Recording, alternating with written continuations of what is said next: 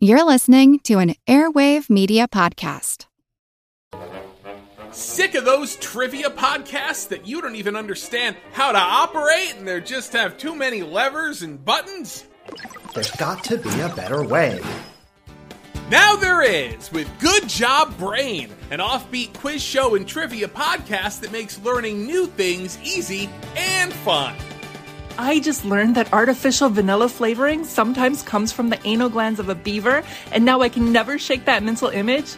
Thanks, Good Job Brain. Good Job Brain is available for the low price of just four easy payments of free. It's a podcast. Good Job Brain is part of Airwave Media and available on all podcast apps. Operators are standing by. Planet of the Apes.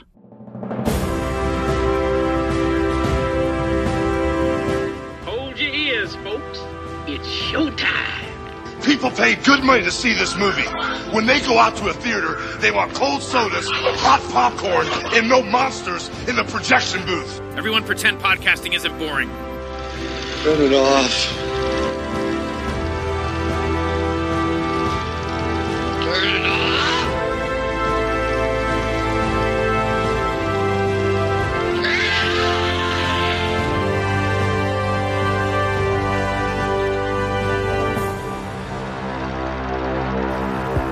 I can't help thinking that somewhere in the universe there has to be something better than man. Has to be. The words are Charlton Heston's. Get out a last signal to Earth that we've landed.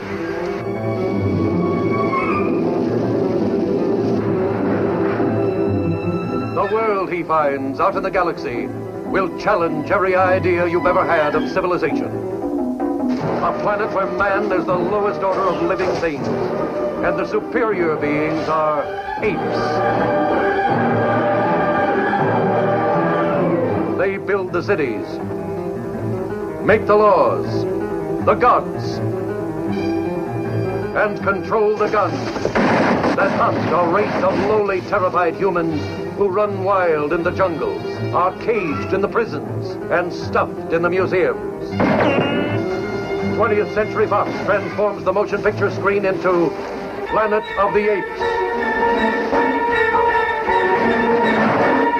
Pierre Boulle's finest novel since Bridge on the River Kwai. The world gone insane. An upside down civilization that could not be real. Yes, a world of madness and terror. Man has no understanding. He can be taught a few simple tricks, nothing more.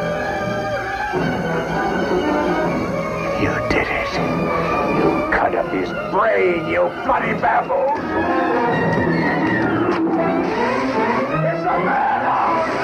It's a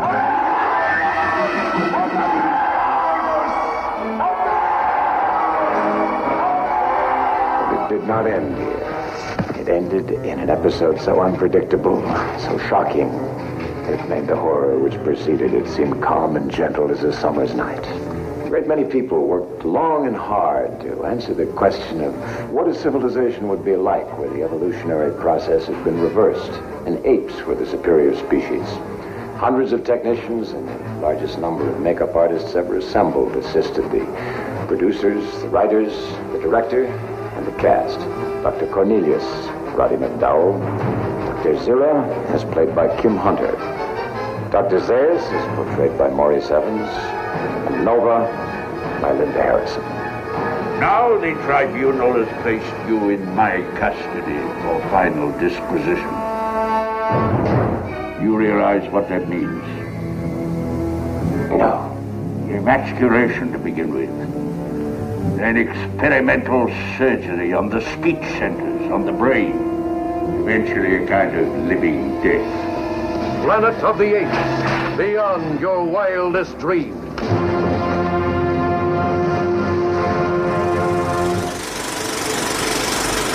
Welcome to the projection booth. I'm your host, Mike White. Joining me once again is Mr. Ed Pettit. Hi, Mike. Great to be here.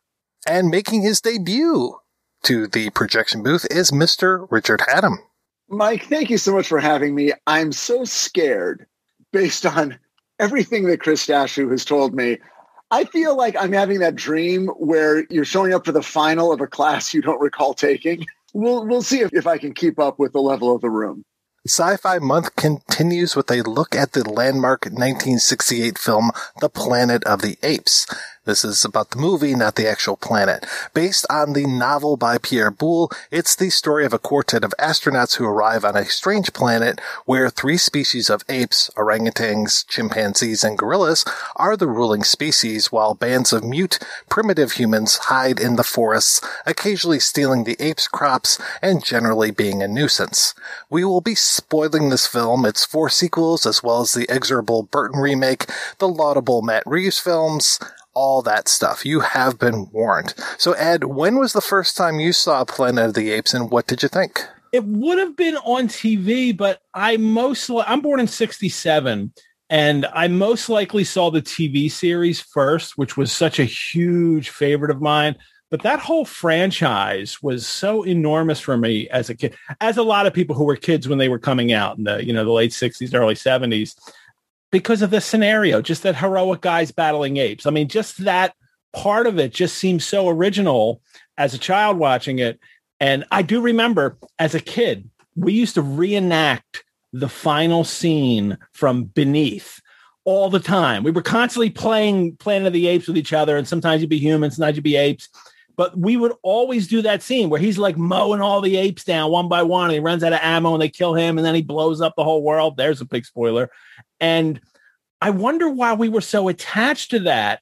And I started to think that I think it might be that whole because when I grew up, the whole Cold War, nuclear war kind of anxiety. And I think that that I think that that probably had a lot to do with why that, and especially beneath, had such an appeal to me. Is that kind of apocalyptic idea in science fiction and it, whether they be movies or books, I think appealed a lot to me because I think that was probably a deep seated anxiety I had as a child.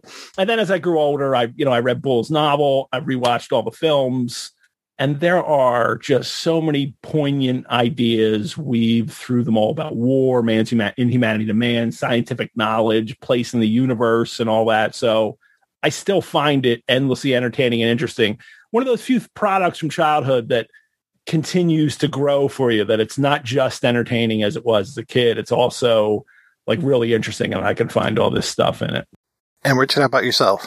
I saw planet of the apes for the first time at nine o'clock on april 25th 1975 at my cousin's house. And i remember it because it was right after i had seen my very first episode of kolchak the night stalker it all happened in the same three hours.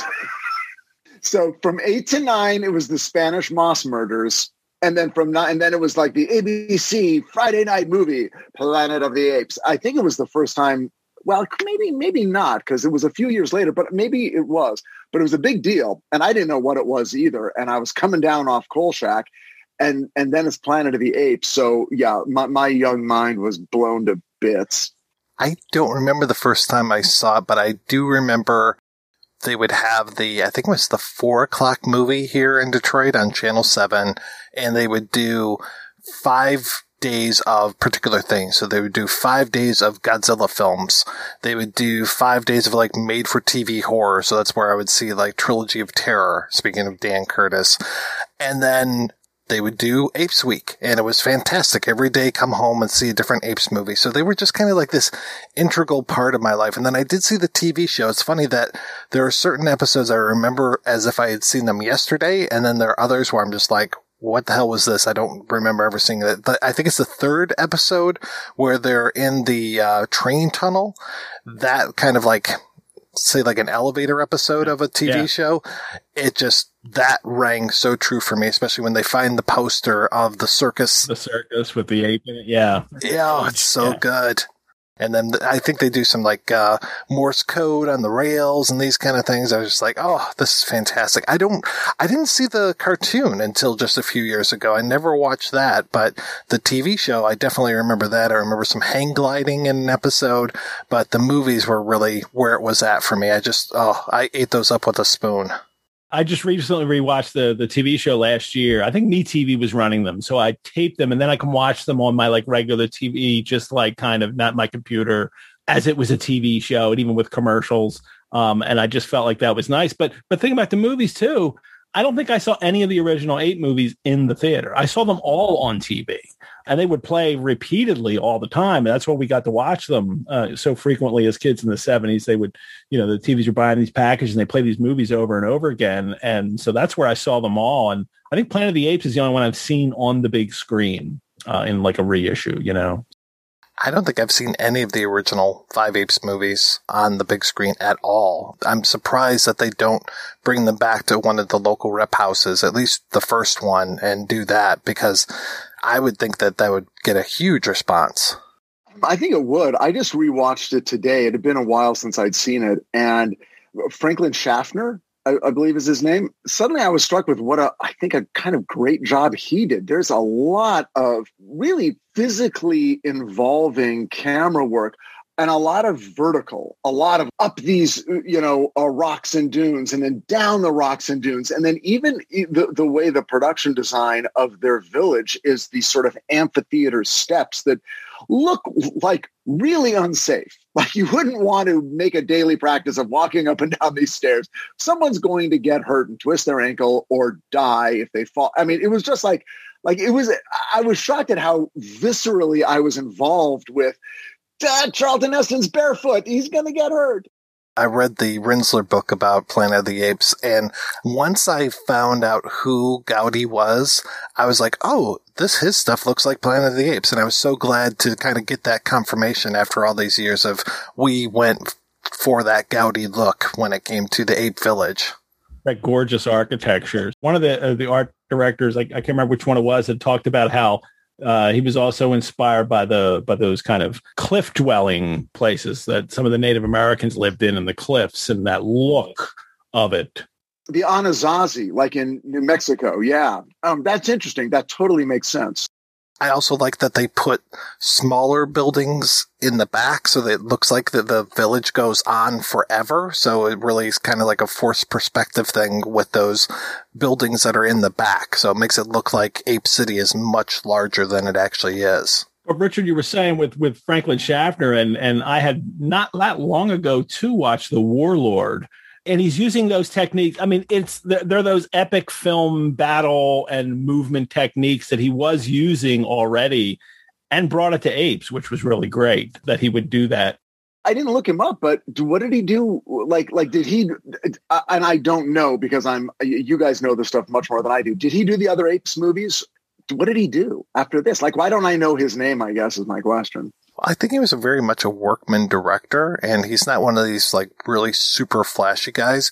But I know for sure that, as you just said, and he worked with um, Heston before, and he also worked a lot with uh, Jerry Goldsmith too. So it was like he Goldsmith was his go-to guy. But you'll mostly know Schaffner from Patton. He directed Patton. He did uh, Boys from Brazil. Uh, he directed Papillon with with McQueen and Hoffman. Uh, Boys from Brazil. Wait, Fra- wait Franklin Franklin yeah. Schaffner did? Yes. Oh, th- then I'm an idiot. That's a soundbite. Uh, Nicholas and Alexandra, and he did that medieval movie in the '80s. Eric Stoltz, Lionheart. Well, I, I knew, I mean, I had heard that Heston sort of was instrumental in bringing him in. Heston always says that when every movie he makes. So this one I think is really true. Like he really did, because he worked with him in Warlord. There was the connection.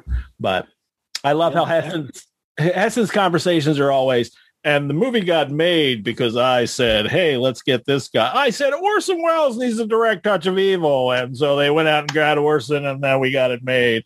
Every single film he talks about is everybody was cast because of him. Every decision in the movie was made because of him.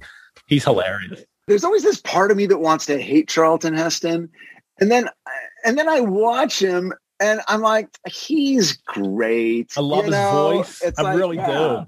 Yeah, he's so good in this. And I want to say he was like third or fourth choice, and the original director was going to be Blake Blake, Edwards, Edwards. yeah.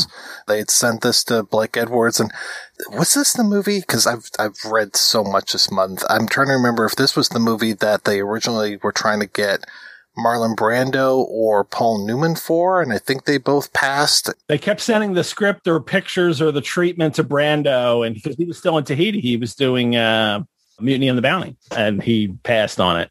You know, said something like, "I don't understand what was what you were saying." Like he didn't get it like, at all.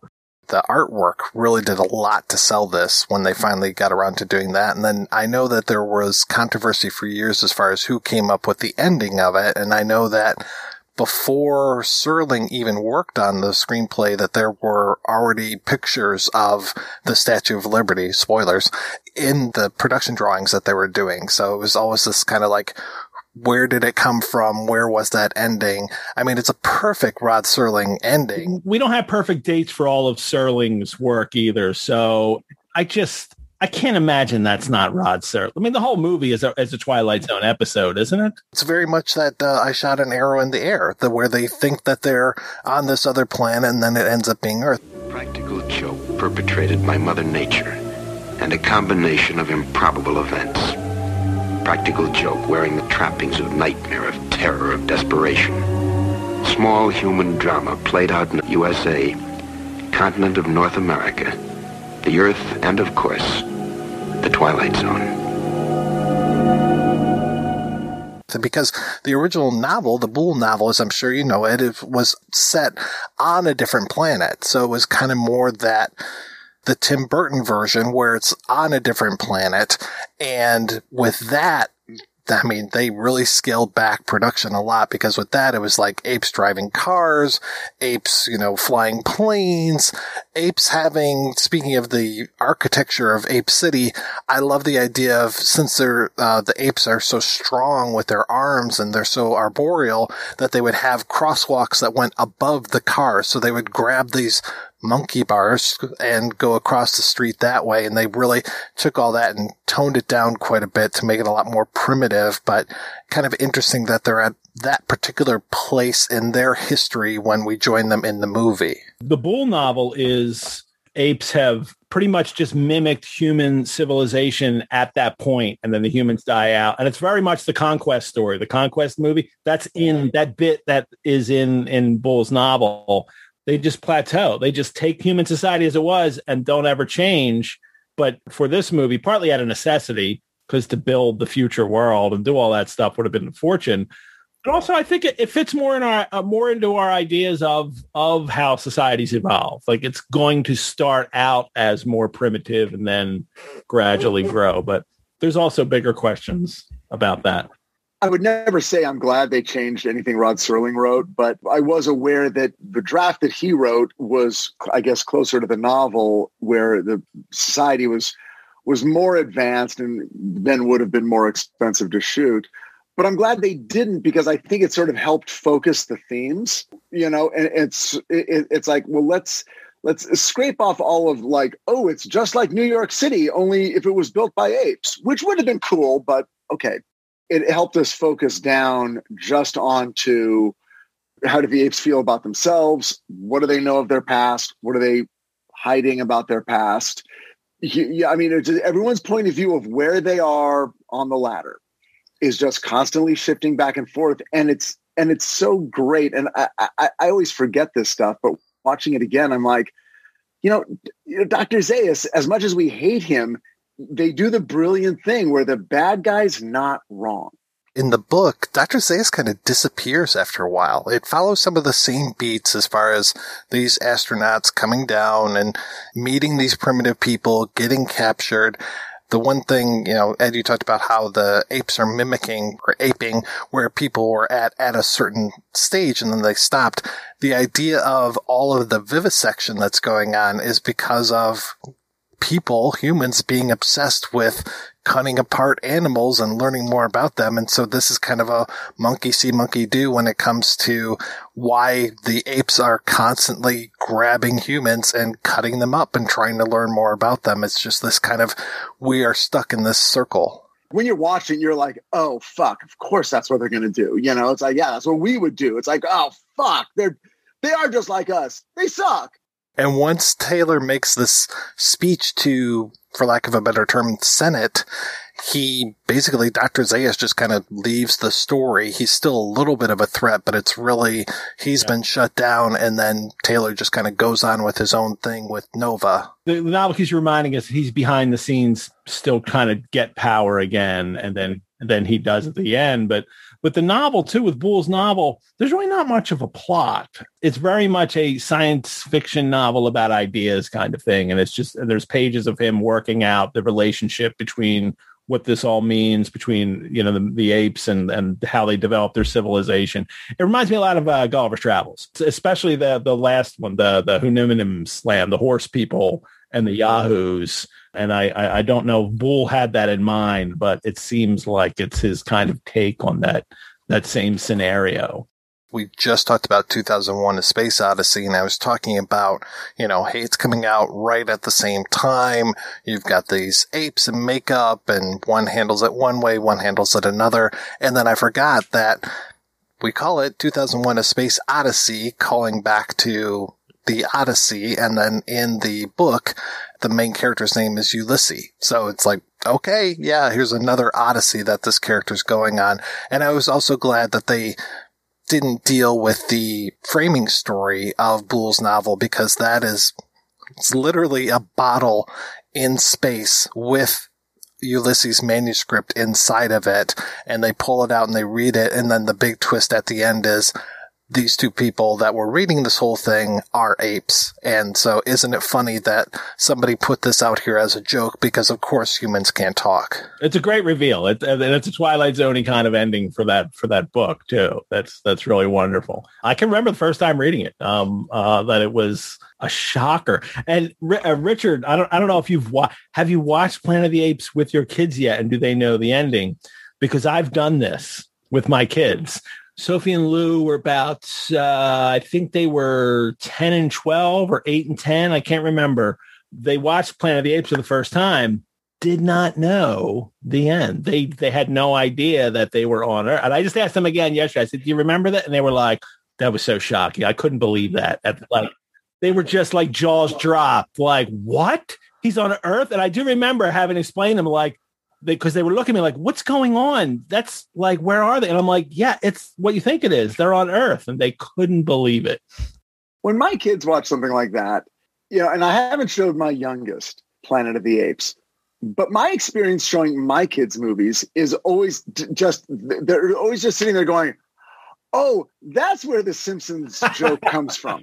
Oh, that's what the Family Guy was doing." It's hard to keep secrets from them. it's them. like, oh fuck. Okay, so you know, yeah, it's like, yeah, it, it's a funny joke of Homer Simpson finding all the, the, you know, the subsequent, you know, uh, statues that have been built by all the various cultures. That's hilarious, except the kids don't know what it's making fun of to begin with. And then when they see the movie, they're like, oh, yeah, okay. When my daughter watched Casablanca, she like all through the movie, she was like, "What? Oh, that line, that line!" And like the whole movie, she was saying that. But they also, my youngest two, I kept Darth Vader's uh, Luke's father secret from them. And when they first watched Empire, it was the bombshell in our house, and they were completely floored by that too. So I got lucky with the last two. We learned we have five kids, and by the last two, you learn what to do. Like, like we made so few fewer mistakes. Like keep this stuff secret. Don't let them know. They're locked in a basement. They're only fed through a tube. and, and every night the lights go out and then a screen comes on, and that's how you raise kids. Gigantic Skinner box in Ed's basement.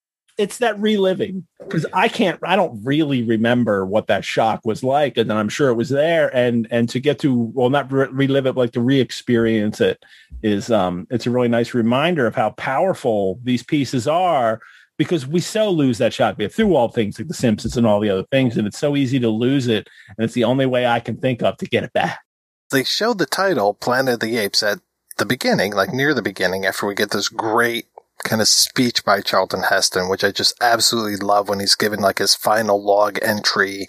I love the layers that Taylor character has and just he's so great and especially him there giving his inner thoughts and like, oh, there's got to be something better in the universe. And then when they leave the ship and he is such a dick to the other two astronauts. Yeah, really uh, pushing pushing Landon's button. I do think it's funny when he's in space and he's like, and he's like out here in space and he says it really squashes a man's ego.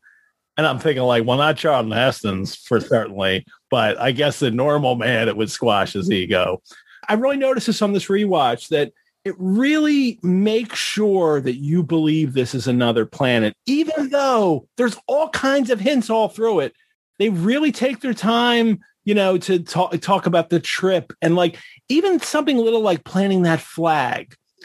Because like you only do that in a new like if you were on a new planet. So it's it's just you're constantly hit with like this is not Earth, not Earth, not Earth. So you can have the big reveal at the end. But at the same time, they're constantly talking about giving you hints that it is Earth all the way through it. That they're speaking English, that they write in English. You know, it's great. I, I love that. What's What's nice is that it was made during an era where you don't question that if we land on another planet, you get out. There's water. There's air. The, the, the gravity's all the same. You know, they don't immediately burst from some weird pressure or something on that planet. It's just like, yeah, yeah. They at least check the atmosphere though in this. Like we're at least at that level, but not at the level where like nobody's like he's never surprised they're all speaking English and he can write English and they get it. Yeah, yeah. It's all and you just you don't question. But um, but what's so great about the, what, what you were referring to that that little monologue he gives at the very opening of the movie is so perfect because he's like he's like one last thing. Are we still you know do we still not care if our neighbors kids are starving? Are we still killing our brothers you know? And you totally you're like well for you know a it absolutely sounds like the first five minutes of a twilight zone episode. It absolutely sounds like rod serling. So i don't care if they say michael wilson rewrote every line of dialogue it reeks of Rod Serling. All does, especially the first half hour. That dialogue and, and that sort of hepped up cynicism. Oh, by the way, he's smoking a cigar in, in the space capsule. I, I love I, it. I want to be a, I want to be an astronaut, but only an astronaut from the 1960s science fiction where you could still do that. So, yeah, smoking in space. Captain's log. well, they show Planet of the Apes after that monologue, Planet of the Apes, and it's like, okay. And then they take like almost half an hour of their journey going through the desert and all these different things. And you're right. They, especially when those weird storm clouds happen, it's like, oh, okay, there's, there's no way this can be Earth. We don't see this kind of stuff here. End up meeting the humans and all this stuff. And then you get that reveal of the apes on horseback. And I remember, like, even though the movie's called Planet of the Apes, it's like I've almost forgotten by that point what this movie is. And the first time I saw those apes on horseback, just like, what the hell is going on here? This is amazing. And just, I love that indelible image of that ape face, you know, just like hunting the humans. And the music, there's like this, like, kind of bugle like calling the like just when you they pan up to see them. It's so well done. Well, at first you think the apes uh, because I oh Planet of the Apes, the apes are stealing the clothes. And they're not really showing them. So you're like, oh, oh, those are the apes. Yeah, I guess those are the apes.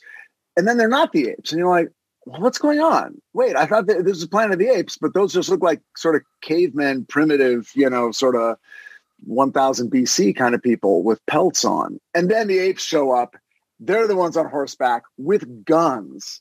I mean, the with guns part is is really chilling, and and that that really nails it. And I think it actually works much better introducing the the natives, you know, sort of the, the other people first. It's like, oh, because it immediately tells you how they're looking. Because it's like, oh, well, that's that's all that you know Charlton Heston and the other guys are. They're just some of those dudes. In six months, we'll be running this place, and then boom, you hear that scream, that cry out. And then, God, yeah, we got to talk about the music. The music is so amazing. I grew up listening to the Goldsmith score. And then when I'm 18, 19, 20, I start listening to stuff like Bela Bartok and I'm just like, oh my God, this is Planet of the Apes. You know, he was so inspired by Bartok, Stravinsky, you know, other of these kind of modern composers. And I kind of hated on the audio commentary because uh, Goldsmith does one audio commentary and then there's another that's kind of like a bunch of people all kind of cut together.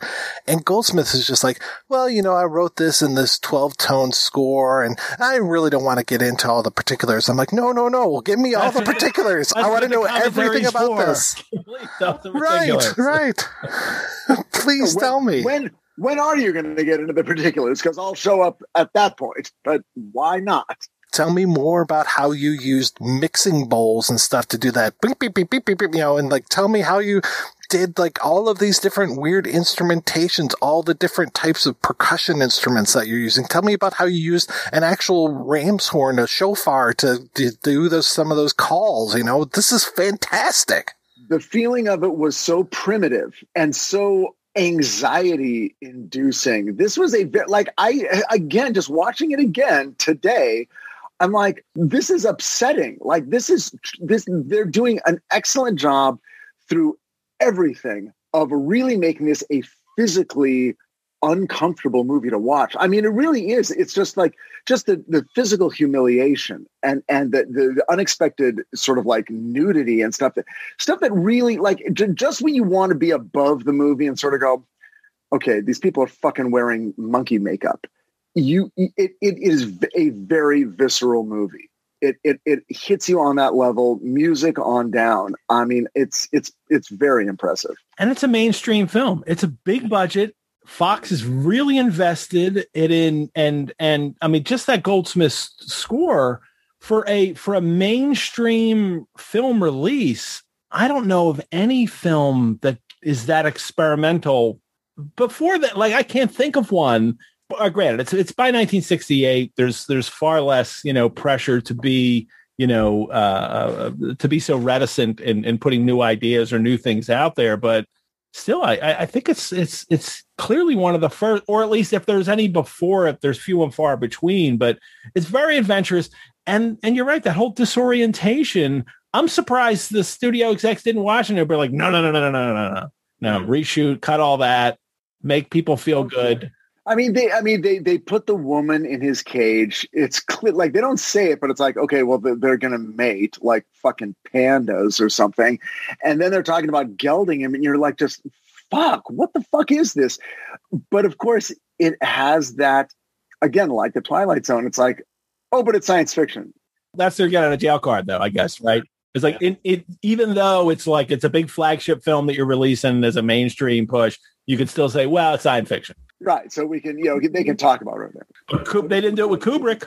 What's the studio with Kubrick? They didn't do it with 2001. That's like gorgeous symphony music all through it. And, you know, as adventurous and as bizarre as it is, they're not doing something like creating this, this new weird modernist score for it. I mean, the closest I think you get is the Ligeti and the, the, the um, also Sprach Zarathustra as well from Strauss.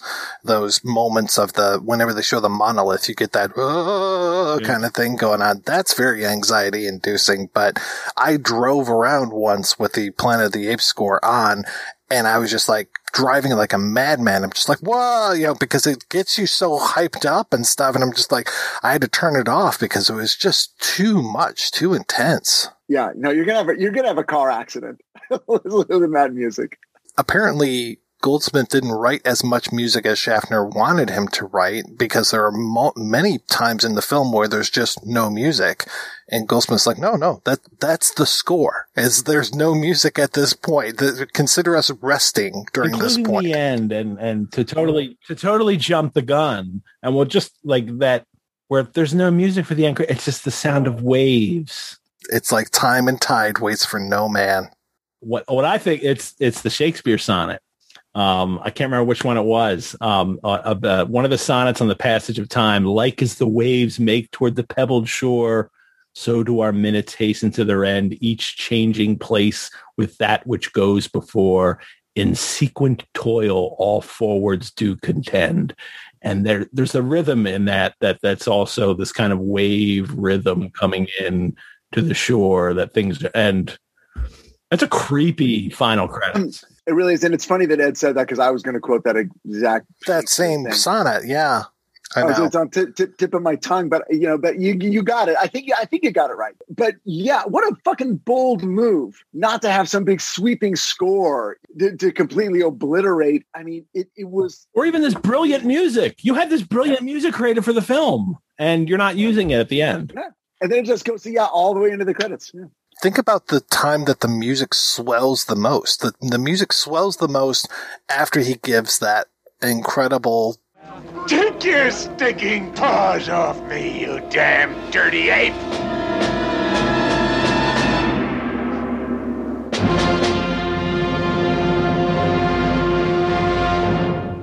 And it's like, welcome to part two of the film. You know, I I love that. Like one hour in, I noticed the time on the film, and and that was exactly where it was. Well paced. I mean, really well paced. I mean, R- Richard, as, I'm, I'm as a screenwriter and, and and and knowing these things better than me.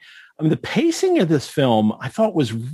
I'm surprised how much they were putting in, and and keeping the momentum going.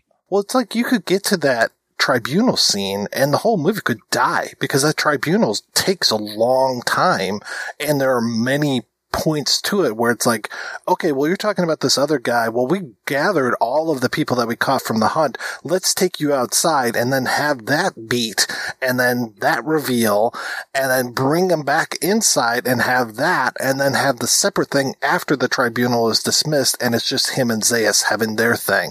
I mean, it's just such a nice, tight sequence of events it's really well done. I kept wishing, like in my mind, again, not having like a minute to minute recollection of everything. I'm like, you know, when he's in front of that assembly, you know, that's when you want him in his fucking loincloth to just go, gentlemen of the assembly. I appeal to you now. Like you want him to, which he does in the book. Smart. In, in right. Boulle's book, he that happens. Book. Oh, That's exactly okay. what happens in Boulle's okay. book. Because you're like, well, okay, th- this guy knows enough, but then, but then I'm like, and of course it doesn't go that way. And then they take him out to see his friend who's been lobotomized. After they strip him down too, they take off the loincloth. Because he's well, he's an animal. He's not an ape, so why bother? And he stinks. And and I'm like, oh, just do that. And then, then of course he doesn't. And then when he sees his friend, then he goes crazy again. You bastards, you know, or whatever, and he attacks them. And I'm simultaneously thinking, oh, that's not very smart of you. But I'm like, oh, because, but you buy it in the moment and certainly in the era because it's it's human passion and emotion. And then later they comment on it. They're like, you're ruled by emotion. You know, you're not ruled by reason. You know, you you're a you're a bloodthirsty breed and and you can't be tamed. And and it's so great. It's so great because as a viewer, and especially in 1968, you're like, you're not wrong. You know, it's like I wish I could argue with Dr. Zaius, but once again, he's pretty much got us pegged.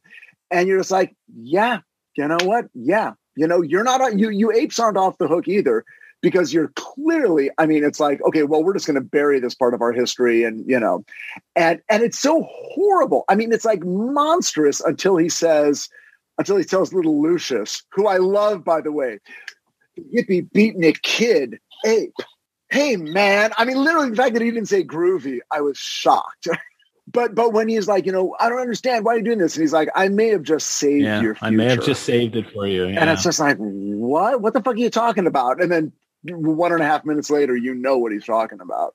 I, I think that winds up being such a big question because, especially this rewatch this time, I'm thinking, has he? And I'm thinking because it, it's almost like the Frankenstein warning that he's giving Except in this case, the Frankenstein warning has completely come true. Our pursuit of knowledge, if the movie is making the statement about human, the way humans destroy themselves, and it is, and that's that's what we do, then can the answer be that we shouldn't expand our knowledge and abilities, especially when the when every time we develop a new technology, the first thing we do is weaponize it or use it for porn you know, is Zaius's right. You know, I mean, think think about nuclear technology. They, they figure out how to split the atom. They could have figured out the energy side of that and how to power the whole world safely and forever. And to do that, instead, the first thought was, how do we build a bomb out of this? Then we'll worry about energy after that. I, I think this also gets at more what's going on in Pierre Boulle's novel, which is interesting because his idea in that book is that all civilizations just eventually peter like you know like we, we won't we won't necessarily blow ourselves up but because that's a very cold war anxiety that i think is is about this movie. But the idea that all civilizations tend towards atrophy and will die out and other creatures will just eventually take over. But this is more dangerous because what Zaius says is that no, what's going to happen is that, you know, humans will come along and they'll blow it all up again maybe he's uh, like you were saying earlier, Richard. Maybe Zaius is right. Well, he kind of is, according to Battle for. You can only judge him in the moment. We're watching from a very exalted viewpoint. we're out. Well, well and, and, and again, and I, I, I've said it three times, I'll say it four times. We're a story like this allows us to be exalted toward the material. And it allows us to be arm's distance and sort of go, oh, I see what they're doing here. And they even, I mean, it's, and I, look, I love this stuff, but in the middle of the movie, it becomes Inherit the Wind. I mean, suddenly they're doing the Scopes monkey trial. You know, it's about evolution, and oh, we didn't evolve. Dude, I wrote these, Inherit the know, Wind oh, trial in my notes here. Inherit the Wind trial. check that, you know, and then you've got the the preacher talking about, you know, doing the funeral and I never met an ape I didn't like. And I'm sorry, that's fantastic. But they do all this stuff and we're kind of watching and and again, I mean, i'd give anything to a- uh, address the question to to to Franklin Schaffner, but it's like knowing that you had to keep it visceral and you had to like every moment I'm worried about someone breaking their ankle. you know, it's like all those questions, but never stop worrying about why do they keep putting that fucking thing around his neck? It's literally going to kill him. He's going to break his neck. There is physical danger and and fear in every single minute of this movie. This was a year and a half before, it came out a year and a half before the Chicago 7 trial, where they took Bobby Seale and basically shackled him and put a muzzle on this guy in court. And it's just like the exact same thing that they're doing to Taylor here by muzzling him and just taking away his, his power.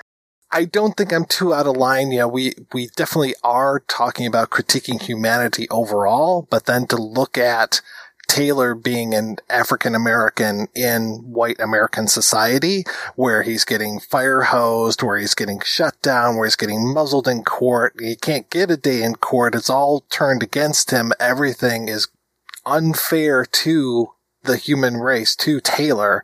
I'm just like, wow. And especially when we get into like Conquest for the Planet of the Apes, I mean, that is major racial charge in there, but I definitely see it here, especially too, because what's the first thing they want to do with Taylor? They want to geld him. And then even when he escapes gelding, when Zaius talks to him later, he's like, "Oh, first thing is emasculation, and then, uh, and then I'll do some brain surgery. It'll basically be a living death." And I'm like, Okay, great. So this is like controlling the black man's power, controlling the sex, being afraid of him breeding. And that was such a thing. Like why they wanted to geld Taylor was they didn't want him breeding and passing along his ability to talk to anybody else. And I think for a long time, I don't know when they finally cut it out, but Nova was supposed to be revealed as pregnant towards the end. And they filmed it. They filmed scenes where he discovers she's pregnant. This is like after, this is like before the end, the final march along the shore that, and they said, yeah, that's pushing it. Really? Like, I can't believe that they thought that was pushing the envelope, uh, that he would have actually impregnated this like primitive woman. Like the sexual politics of this film are the one thing that really don't stand up. Like they brought along a female astronaut apparently only so they could all have sex with her wherever they're eventually going wouldn't it make more sense to bring along three female astronauts? Yeah, three females and one guy would have been better. But that would that would be crazy. I mean, the fact that we even found one female astronaut is like amazing. Those dizzy dames can't handle airplanes, much less a spaceship. For all of Charlton Heston's, you know, in later life, his connection with conservative causes, to see him involved in the science fiction films that he did, and this begins his science fiction run, all seem to have these kind of very, you know, uh, uh, liberal politics, you know, for lack of a better term. And and this one especially, I mean, he's in space with you know a black astronaut and and a female astronaut, and and he seems to be on the side of Lucius and the young people, even though he shaves his beard because only young people, you know, have beards. Even then, he's he's still kind of like don't and don't trust anybody over thirty, you know, like he's talking like a countercultural guy of the moment um, but one of the wonderful things about this movie is that how many eras it's kind of portraying. It's portraying its own era, this late 60s countercultural movement. But Michael Wilson, especially, who's who's kind of either writing a new script or revising Rod Serling's, I think is, is more, you know, tells a more story, was a blacklisted writer. Michael Wilson and Carl Foreman wrote the script for Bridge on the River Kwai, Pierre Boulle's earlier book, and they won an Oscar, except their name wasn't on the film because they were blacklisted, and Pierre Boulle's name was on as the writer of the uh, of, of the script. of the screenplay. And Michael Wilson can now come back into Hollywood in the 60s and, and write again. And that trial scene, it's Inherit the Wind. It's also HUAC trials, you know, especially when Zaius says like, where is, where is your tribe? And, and he's trying to figure out like, where are your other people who are going to infiltrate and destroy us like communists would do. And then the whole racism angle comes in, that kind of white anxiety about blacks might take over the world. I mean, white culture has always racistly linked blacks with apes. I mean, you know, King Kong is is the same kind of white anxiety about African American males taking white women and Planet of the Apes, the whole series really develops this racial line, uh, uh, this uh, how we the racial politics of America, especially through, and it really culminating in conquest, especially. But I, I started with uh, this is like a mix of all these different, not just ideas and issues, but if you think about Michael Wilson, like going back to you know the communist witch hunts of the fifties and counterculture at the same time, these different things. It's it's wonderful to see all this stuff bubbling in this movie. Well, and then and then add in the sort of Galileo kind of like, well, the scientists are like, we found something here. Let's let's not worry the impact it's going to have on society. Let's figure out the truth of where this person came from and all that. And of course, the council is like, no, that's not a good idea. Things are things are okay right now. Let's just. And Zaius knows the whole oh, time. Oh, yeah. yeah. well, that's what's so great because in the scene with when it's just the two of them, then it's just like two men talking. He's like, well, of course I know that, you know, you're probably telling the truth and it doesn't really matter. And here, have some cognac. He suddenly Dr. No.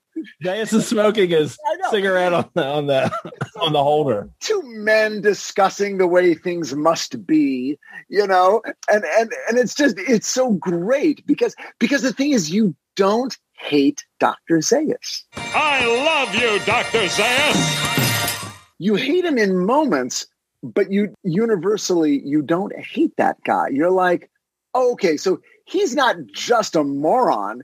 He gets it. He just has a job to do, you know, and you sort of get it.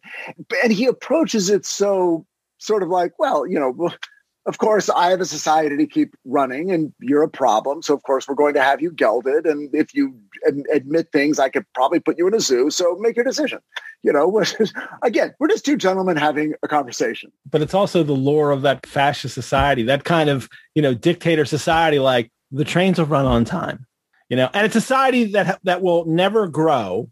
It's a society that will never, you know, um, be able to adapt and and do greater things. The way Zaius wants to run a society, they'll never flourish.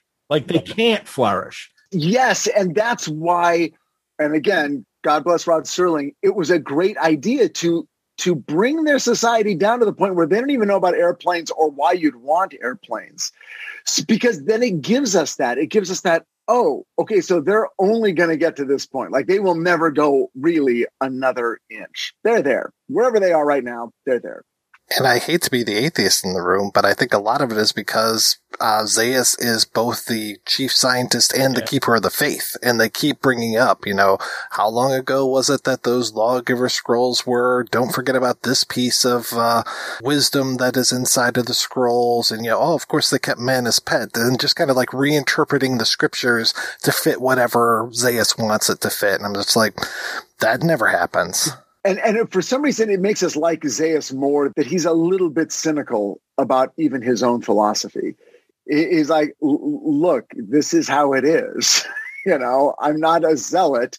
This is how it is, and this is better. And and he, and again, he's not wrong.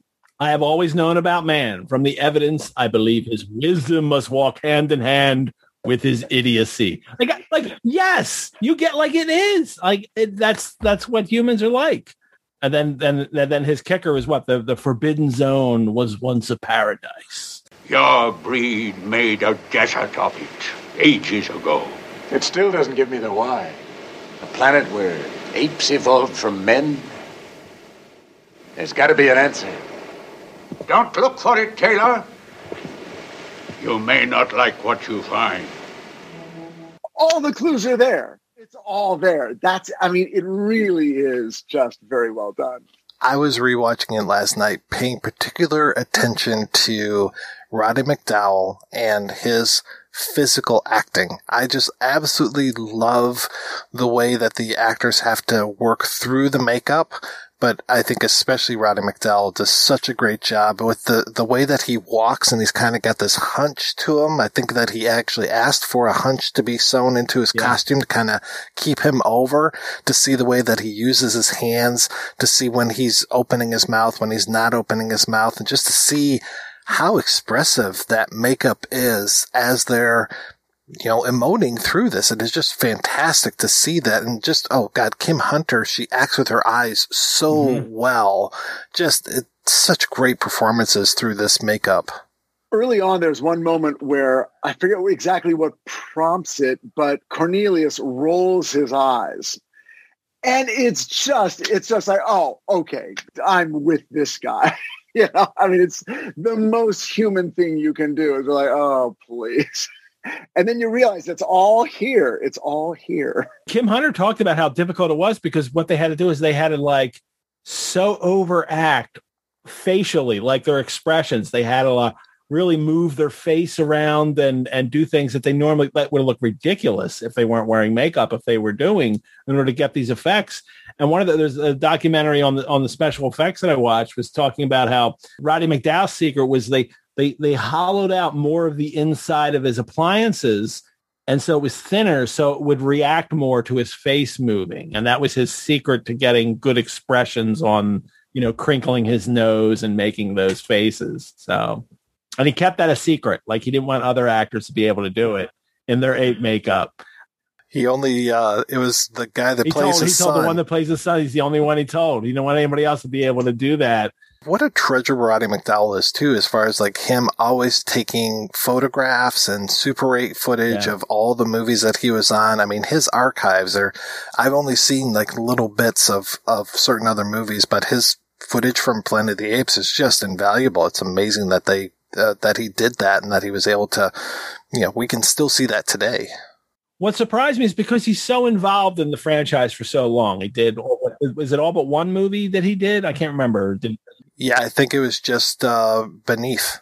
Because he does all the others. He's so involved. I just assume, and the TV series where he's Galen, I just assume it's like him and Taylor, and but like they're but actually it's not. It's really about Zira and Taylor, and Cornelius through the whole thing is super skeptical. Even to the very end, he's still not quite accepting of Taylor as, you know, as an equal being like Zira is. But the the, the, the, the kind of gets forgotten because of his long involvement in it. Um, and it's a really good role that he, that he keeps that skepticism to the end. And of course, hisses when he kisses Zira. So that little bit of interspecies romance there, which is right at Boulle too. Boulle talks about the whole through the whole novel about this weird thing that Taylor goes through where the apes like he, he doesn't see them as apes anymore and and he goes to kiss Zira at the end of the novel when to say goodbye and she reacts by pulling back and saying I'm engaged. So it's not miscegenation, it's that she's engaged. Yeah. Look, dudes are dudes yeah, we'll definitely talk more about that when we talk about Burton's uh, version of it. Because my God, well, Taylor's right away. Like as soon as he's getting rescued, he's like, "I'm taking the woman." And she even at one point after they're out, uh, after they've escaped, she like wants to go off and join her tribe. And he says, "No, no, no, that's not safe." And he physically restrains her. And this is part of the sexual pop. This is the this is that male hero, especially. You know, it's the James Bond kind of like I'm gonna I'm gonna show the woman how she needs to behave but she's also his trophy. You know, he gets to keep the woman, the really hot, you know, native woman. Because come on, they wouldn't have been that hot if they were like, you know, living like animals. Yeah, her makeup's very well done. Her hair is always perfect. and I think that's right after he immediately goes, as soon as he's free, he's just like, okay, you got any guns? Proving Zaius's point, right? Like he's the one killing people at the end and takes control immediately. As soon as he can, he gets a gun. He's like, now I'm in control because I have the gun. And you talked about that gut punch of an ending. I mean, it is just so perfect. And I mean, we could say Charlton Heston's going a little bit over the top at the end, but I think it's perfect. I think this man who found out that he's on this planet the whole time and that his whole civiliz- civilization blew itself up. I think it's the perfect way to end the film. And I just buy him there in the surf and just pounding and screaming and just calling for all the powers that be to damn these people to hell. What a fun film. What's the last line? God damn you all to hell. I, I and after I showed my my young kids, I was thinking like, hmm, that's the last line of this film. Like I, I guess it is a very cynical, apocalyptic kind of film. All right, kids, now let's go play the board game. The only danger is if they send us to that terrible planet of the apes. Wait a minute. Statue of Liberty. That was our planet! You maniacs! You blew it up! Damn you! Damn you all to hell! The only good human is a dead human. The bizarre world you met on the planet of the apes was just the beginning. What lies beneath may be the end. 20th Century Fox takes you beneath the planet of the apes. This is the year 3955 AD. The apes are building a war machine aimed at planet domination. Superhuman mutants strike back with new and terrifying weapons of the mind. In the atomic rubble of what was once the city of New York, civilization's final battle is about to begin. The only good human is a dead human.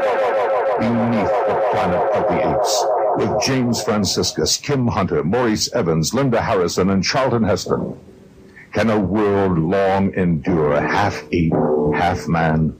The answer lies deep beneath the planet of the apes. In color, rated G, general audiences. So, Ed, it sounds like you're a fan of the second movie. I can't say I'm a fan of Beneath the Planet of the Apes. I think Beneath was was for uh, especially growing up. I think it was my favorite. It was, and especially because it does all those weird things, like you get to go and and see what happened to the civilization.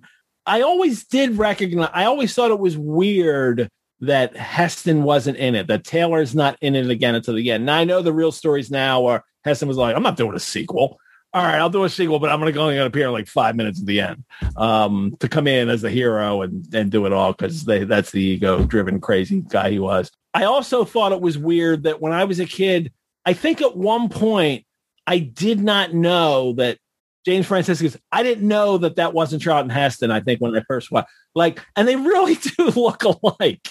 And I think as a child, you're fooled into thinking, oh, that's the same guy. And I think there may have been a moment at one point in my childhood when it, when it all kind of came together at the end. I'm like, oh, they're different guys. Like, I guess because they're fighting at the end, obviously. But it was very confusing as a child because he looked so much like him. I think it's perfect. I, I think it's perfect in the way it takes all those awful, cynical views of human civilization and apocalypse. And it's like, you thought goddamn you all to hell was like an ending like we're really gonna blow up everything i didn't see any movies like that i'm watching kurt russell in computer wore tennis shoes and then i get this it's like whoa and it was as a kid and because i could watch it because my parents were like oh yeah it's a silly planet of the apes movie you can watch that so i was allowed to watch it and it was just brutally cynical, depressing, apocalyptic. So that I think that's the appeal. And no, I think even in re-watches, it's I think it still holds up. I, think the the religion and like the religion around the that's so clever. Um, at least for me. I don't know. Why do you not like it as much? I guess it's the pacing I always felt a little weird. I always, I mean, I like a lot of the actors that are in it. I really like when James Gregory comes in as Ursus. I like that it's a little bit more about the gorillas. I, you know, I love Jeff Corey. I love Don Pedro Colley. I love Victor Buono. So it's, it's nice to have them in there. I don't know what it is about that particular one, but I'm just like, maybe it's the James Franciscus thing where it's just like, oh, I really would rather see Taylor than this guy. And it's like, can't can't can't any astronaut land a plane? They all have to crash. but I mean, it was for me. I was like, okay, I can skip Tuesday. I need to see Wednesday though because I love Escape from the Planet of the Apes. But yeah, Beneath, I just. I mean, I did like the, the whole idea of them rolling up their faces and all the mutation and stuff, but it wasn't nearly as big of a reveal, I guess, as, as the first movie. Uh, I think as a little kid, it was a big reveal for me. I was like, "Oh my god!" it's it's funny how you say you you know you can miss Tuesday but not Wednesday because what characterized our childhood, I'm certainly Ed and I, because Mike, you're so young, was was the inaccessibility of anything you liked. I mean, if you if the, even if there was a show you like, like if you the Twilight Zone, if you if you liked the Twilight Zone and you had a particular episode you really liked, I mean, it could be a long time before you happen to catch that episode again, and so it lived in your memory as this as this weird dreamlike thing.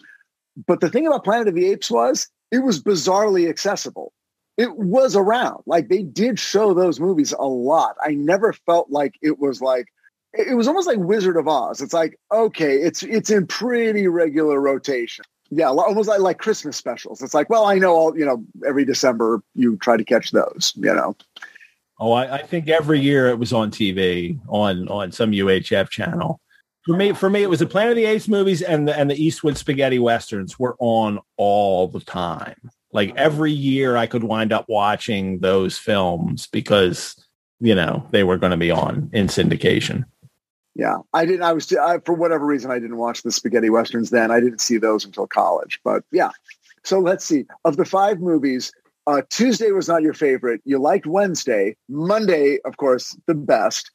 And then uh, then yeah thursday and friday.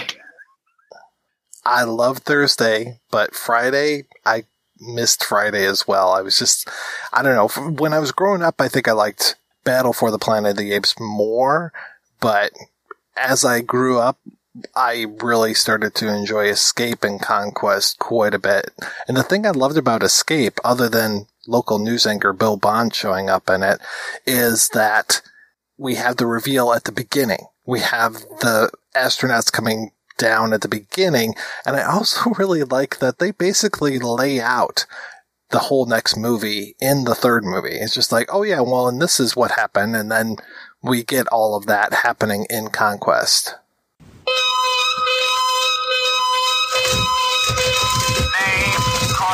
adult chimpanzee, speaks English. Name chimpanzee, practices medicine. Name baby Milo, infant chimpanzee that can destroy mankind. They come from an incredible planet of apes. They survived a war beneath the planet of apes. Now it's Earth 1973, and you're in for a surprise. Are they friendly visitors or invaders from the future? Why does the president's advisor want them shot? What is baby Milo's incredible secret? All the surprising answers are in Escape from the Planet of the Apes. All new from 20th Century Fox, rated G all ages. Escape from the Planet of the Apes. I, I think there's a reputation that there's diminishing returns, and I don't believe that. Conquest kind of peaks again, and then Battle is is okay, but Escape really holds up better for me now, and and also I think because they've done with Escape, like they've gone back to the Boulle novel and they've just kind of reversed the situation where instead of Taylor, it's the apes now in this modern society, and and they play, they're doing all that same kind of stuff going on. And I love that there's a great little Easter egg in that in well, and when you watch Planet of the Apes now, it's in the very beginning of Planet of the Apes. Taylor talks about the he's talking about the whole time rules and the lights light speed, and it's Dr. Hasslein's theory of time, Dr. Otto Hasslein, who is then in Escape Planet of the Apes. He's there. Eric Braeden, you know, plays him as the evil physicist scientist. Is actually the Dr. Hasslein that Taylor was talking about now. And those little things that they get to keep doing as they develop this property, keep going back to the Boulle novel, keep developing some kind of little pieces that they've had from other films. I like how this franchise, uh, uh, this franchise approached that to to to tease out these little details as they went along. Conquest is brutal, especially with the original ending.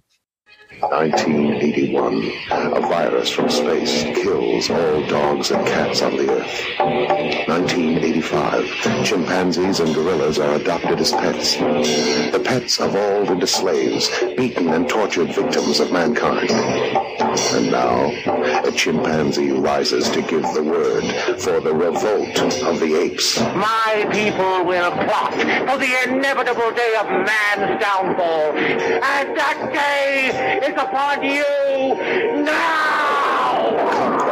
Planet of the Apes. It's all new, the biggest and most exciting ape picture yet, as a world of apes battles for domination of planet Earth. The Conquest of the Planet of the Apes from 20th Century Fox. Rated PG. Parental guidance suggested. The most awesome spectacle in the annals of science fiction. I only saw the original ending for the first time a few weeks ago because I grew up on the way that we saw it when we saw it. I don't know theatrically, I think theatrically, but mostly when we saw it on TV, that whole idea of no, you can't do this. Basically, actually, it's uh, one of the, the apes says no. The female ape that is like Caesar's girlfriend kind of thing says no. And then you get that and it, it was probably maybe 10 years ago or so, maybe a little bit more than that, when I finally noticed how awful that ending was. The way that they cut to that close up of Roddy McDowall's eyes. No.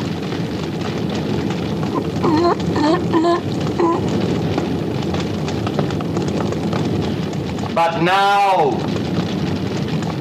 now we will put away our hatred. Now we will put down our weapons. We have passed through the night of the fires. And those who were our masters are now our servants. And we, who are not human, can afford to be humane. Destiny is the will of God. And if it is man's destiny to be dominated, it is God's will that he be dominated with compassion and understanding. So, cast out your vengeance. Tonight, we have seen the birth of the planet of the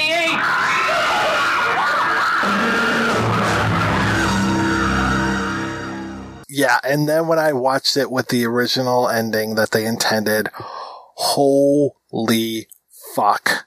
Caesar, this is not how it was to be. In your view or mine? Violence prolongs hate, hate prolongs violence. By what right are you spilling blood? By the slave's right to punish his persecutors. Caesar, I, a descendant of slaves, am asking you to show humanity. But I was not born human. I know. The child of the evolved apes. Whose children shall rule the earth. For better or for worse? Do you think it could be worse? Do you think this riot will win freedom for all your kind? By tomorrow? By tomorrow it will be too late. Why, a tiny, mindless insect like the Emperor Moth can communicate with another over a distance of 80 miles. An Emperor ape might do slightly better? Slightly? What you have seen here today, apes on the five continents will be imitating tomorrow. With knives against guns, with kerosene cans against flamethrowers. Where there is fire, there is smoke. In that smoke, from this day forward, my people will crouch and conspire and plot and plan for the inevitable day of man's downfall, the day when he finally and self-destructively turns his weapons against his own kind, the day of the writing in the sky, when your cities lie buried under radioactive rubble, when the sea is a dead sea and the land is a wasteland out of which I will lead my people from their captivity, and we shall build our own cities in which there will be no place for humans except to serve our ends. And we shall found our own armies, our own religion, our own dynasty, and that day is upon you now! But the whole movie is that whole movie is like there's blood in it, and people are like there's so much violence in it, and it was just shocking for you know this franchise that had been trying to bill itself as a kid friendly thing to just go that rough with it. But but it fits and it so fits with with teasing out all these idea of racism in american society and how that was all playing out I mean, they were taking a sledgehammer to that, to the point of them saying to the one African American character, you above all people should know our struggle. And it's just like, wow, okay. And this is what, 1973 that the movie's coming out? I mean, who's not on their side? Who's not on the ape side in Conquest of the Planet of the Apes? And and the white guys. yeah. So for a guy who has not seen it for a long time and barely remembers it, but but in calling out this sort of shift, who wrote it, who directed it, and and what do you attribute the shift to? As far as like why they changed the ending or why they made this this well just just sort of like like with the blood and with you know sort of just getting a little bit more visceral i mean even heading more into the teeth of the central metaphor well i know paul Dane or d-e-h-n i'm not sure how you pronounce it he wrote both escape and conquest. So he basically like gave himself his own outline for conquest when he wrote escape. And then uh, it was don taylor doing the direction for escape and there was j. Lee thompson doing he also did uh, battle 4 so there was a little bit of continuity between the writer of 3 and 4 and then the director of 4 and 5 but there's continuity in that the studio is is it's one of the weird things is that like as the studio system is gone really in the 70s that there is still the studio control over this property and they are kind of making sure that it kind of develops along some kind of lines but they do let it get a little out of hand with conquest and they kind of they let it go a little too far with the violence and then even though the last one's called battle the planet of the apes it's very cartoonish in its violence and it doesn't have the same visceral effect. Now comes the final chapter in the most remarkable science fiction series of our time. Battle for the Planet of the Apes. The final chapter in the incredible Ape Saga as two civilizations battle for the right to inherit what's left of the Earth. Battle for the Planet of the Apes from 20th Century Fox, rated G. Why it was a favorite for me as a kid was all the apes pretending they were dead, and then Caesar saying, "Now get up and fight like apes," and they all get up, and it was like a, like it was an exciting moment in the film. It doesn't really hold up; it's pretty silly. But as a child, I really identified with that that kind of that that moment in there. That's one. That's the one that doesn't hold up for me. Is battle. I'll only watch it like once a year instead of, you know, five times a year like I watch the others. It's got everything going for it though. It's got Paul Williams as Virgil, right? And then it's got John Huston as the lawgiver, bookending the story. It's got that. It's got Severn Darden, who is also in the f- fourth movie, coming back, I think playing the same character. And it's just like, okay, this is great. Roddy McDowall, you know, and Caesar now getting to play now his son. Severn Darden who played the sleep research expert in the Spanish Moss Murders episode of The Night Stalker. Whoa, there you go. It all comes back around. And Claude Akins. Claude Akins is, I love Claude Akins. Claude Akins is so good. It has a real Shakespeare feel to it with the whole idea of like the son and the father and all these kind of things. It just feels like the, the relationships and the way that they kind of um, brainwash him a little bit. I mean, it's been a while since I've seen it, but I feel like a lot of those seeds that were planted there ended up coming back in War for the Planet of the Apes. But I think that they handled it way better in War for the Planet of the Apes than they did in Battle for because I, I agree with you. It's very, very cartoony. The way that they're fighting the mutants, which I didn't realize that they call them mutants. In my mind, they were always the mole men. It's just like whatever reason, these guys always reminded me of mole men. So I'm just like, oh, now they have a new breed that they're fighting against. This is weird. But they at least really take their time and it ends up being it's capped. It's like, okay, this ends and now there's going to be a period of time and then we get the Planet of the Apes they really take their time to make sure it all ties together. Um, and franchises frequently, you know, it, ignored, especially as time goes on. Like, let's just do whatever we want. And they really made sure that at least it's it's continuous and and this is the end and um and they realized that was it for them and then is the tv show right after then and then yeah the tv yeah. show and then the cartoon is right after that i think the tv show only lasted one season i think the cartoon only lasted one season as well the TV show was crushing for me when it was can- like I couldn't believe it. Like, how could they cancel the greatest TV show ever made? And I've since watched it, and oh, I said the same thing when Battlestar Galactica got canceled. It's like, come on, it's like you rewatch it. It's like, well, I know why it got canceled. Uh, I know why people weren't watching it, but it's odd that they decided to go a different direction with the TV series when they had put so much care into the franchise for the movies. And I know it's different people making the decisions, and, and they want to do it for TV, but everybody can, all the humans can speak, and it's basically just a western, um, except there's apes now. Kind of reminded me of like a Route 66 with like the guys going around to different villages and fixing problems for people. For me, it was a western. Like I really and I, and I watched a lot of westerns. Like I watched Gunsmoke. I had a Gunsmoke lunchbox, and you know, like I was still because into the seventies, the westerns were still they were dying out, but they were still on TV. And I watched Lone Ranger every day, and it had a lot of those Western conventions for me as well. I mean, think about that for a second. The the genres that survive on TV and when they survive. I mean, westerns and so many of them, and Gunsmoke going on for decades, and that was just accepted. And now, like a western is an anomaly. But back then, anything science fiction was. Star Trek went one season. Planet of the Apes went one season. Star Trek went went three. Kolchak went one season. It was always that sort of weird cul-de-sac ghetto of like, yeah, it's there, but that's that weird like like there really wasn't a place for for genre to flourish. Not with so few channels. Well, well, well, crime, you know, crime TV still, the mysteries do, but that's the only one that that exists on TV forever. The takeaway, like if you spoke to a, a, a network executive at ABC in 1980, they would say, people and especially Americans don't give a shit about fantasy and vampires and science fiction and all, and it's like but at the movies they do and I don't understand.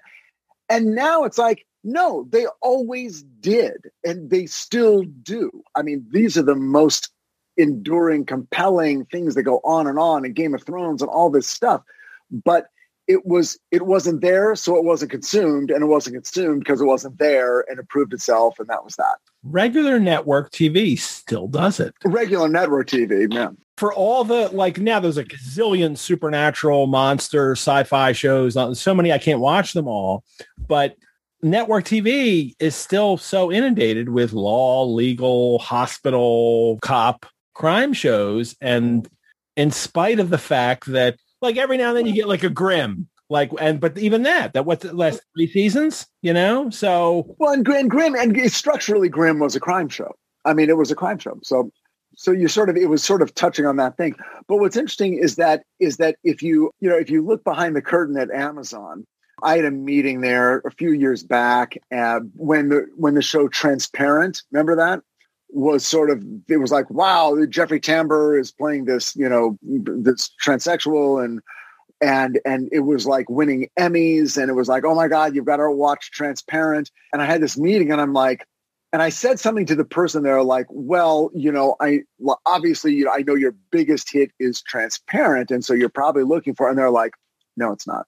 I'm like what? They're like it's winning emmys but no one's watching. I'm like really? What are they watching? He said bosch that's blowing the doors off. That's what's keeping the lights on here is Bosch. And I'm like, Bosch could be on NBC. it's like, what are you talking about? And it's like, no, no, Bosch is, you know, our big hit. And I'm like, okay, wow, okay, there you go. There you go. Well, I'll still I'll still watch Titus Welliver any day of the week. Sorry, so like like like I get it why like but he's so compelling, and I think Bosch doesn't last without Titus Welliver. I, I think you know that's the they, they had a lucky confluence there with that one. And he was on Grimm. He was he played a, uh, a like a, a, classic character. He I think he was only on once, but he was a uh, he, he yeah he was a, a a big character. Yeah, he's great. All right, we're going to take a break and we'll be right back after these brief messages. Sick of those trivia podcasts that you don't even understand how to operate and they just have too many levers and buttons? There's got to be a better way. Now there is with Good Job Brain, an offbeat quiz show and trivia podcast that makes learning new things easy and fun. I just learned that artificial vanilla flavoring sometimes comes from the anal glands of a beaver, and now I can never shake that mental image. Thanks, Good Job Brain. Good Job Brain is available for the low price of just four easy payments of free. It's a podcast. Good Job Brain is part of Airwave Media and available on all podcast apps. Operators are standing by tuning into Sci Fi TV. Hey, everybody, welcome back. I'm Brent Barrett. I'm Kevin Batchelder. I'm Wendy Hembrock. The Viewer's Guide to Genre Television. Welcome, everyone, to a special supernatural focus bonus. Hello, everyone, show. and welcome to The Fae Files, a family of podcasts for the genre loving television viewer. Welcome to Saturday B Movie Reel. Hi, everyone. Welcome to the study welcome group. to the top genre characters of all time countdown. And tonight, we're going to be talking about Game of Thrones Season 3. Find us at tuningintosci-fi-tv.com. New on digital, Pierce Brosnan leads a star-studded cast in the action-packed high-stakes heist thriller The Misfits. Also starring Nick Cannon, Tim Roth, and Jamie Chung, a band of modern-day Robin Hoods recruit a renowned thief to help them pull off the heist of the century. Hold on tight for the thrill ride of the summer. Buy or rent The Misfits now on digital and on demand. Rated R from Paramount Pictures. This is an American Red Cross blood donation alert. We are currently facing a severe blood shortage during this coronavirus outbreak. Healthy blood and platelet donors are asked to make an appointment to give now. Donating blood is safe and can help save lives. Cancer patients, accident victims, and so many others continue to need life saving transfusions. So please schedule your appointment now by visiting redcrossblood.org or calling 1 800 Red Cross. You can make a difference. One day they'll tell a story, and some will say it was just a fairy tale about a human who came from the stars and changed our world.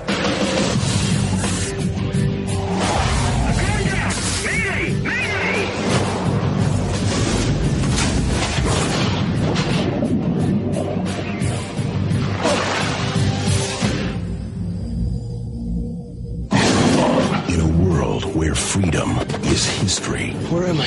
What is this place? Get them out and get them clean! Brutality is law. Rise when your master enters. The powerful rule by fear. Next, you'll be telling us these beasts have a soul. is there a soul in there? It's disgusting the way we treat humans. How the hell did they get like this? What other way would they be? If they see you on the street, they kill you on sight. You stay here, you're already dead. Tribe are you from? United States Air Force. I'm going back. Bye. Some humans have escaped. Is there another way out of the city? I can show you the way. They travel with apes. Declare martial law. We underestimate this human. The hell are they? The story is spreading through the villages. They all want to see this human who defies the apes. Full division! Full battle ready! It's over. There's no help coming. You came. Sound the call to march! Get me the spaceman.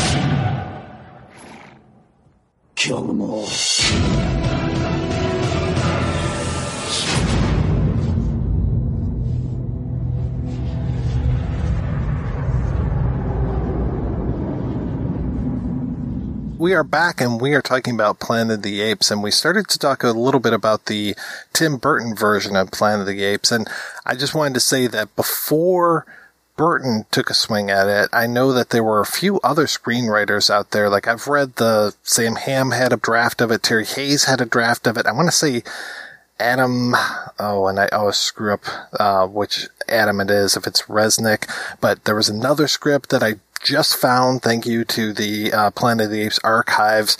The writer was Adam Rifkin, not Resnick. The first revision was dated December 21st, 1988. They were working on these versions of Planet of the Apes, and each one of them was hamstrung by the idea of we have to have a twist ending and it almost always has to be the Statue of Liberty. And they would get to like the time travel or to the Statue of Liberty in some of the most insane ways. Like this whole thing of like, oh, well, if we tap into the mitochondrial DNA, we can actually travel back to the past. And there's a, a problem with our women where they're not reproducing and we need to go back to where that original mutation occurred. And of course it was something to do with the apes and it becomes like this whole Planet of the Apes thing. And they are awful. And I thought that those would be the pinnacle of awfulness, or I suppose the the lowest points of awfulness. And then the, the Burton movie came out, and I was stunned at just how bad it could be. I was so excited for the Burton movie, and Rick Baker, like I was like, bring it on! Like I want to see, I want to see Tim Burton handle this big art direction thing for this, and really make this cohesive ape world to do all this stuff.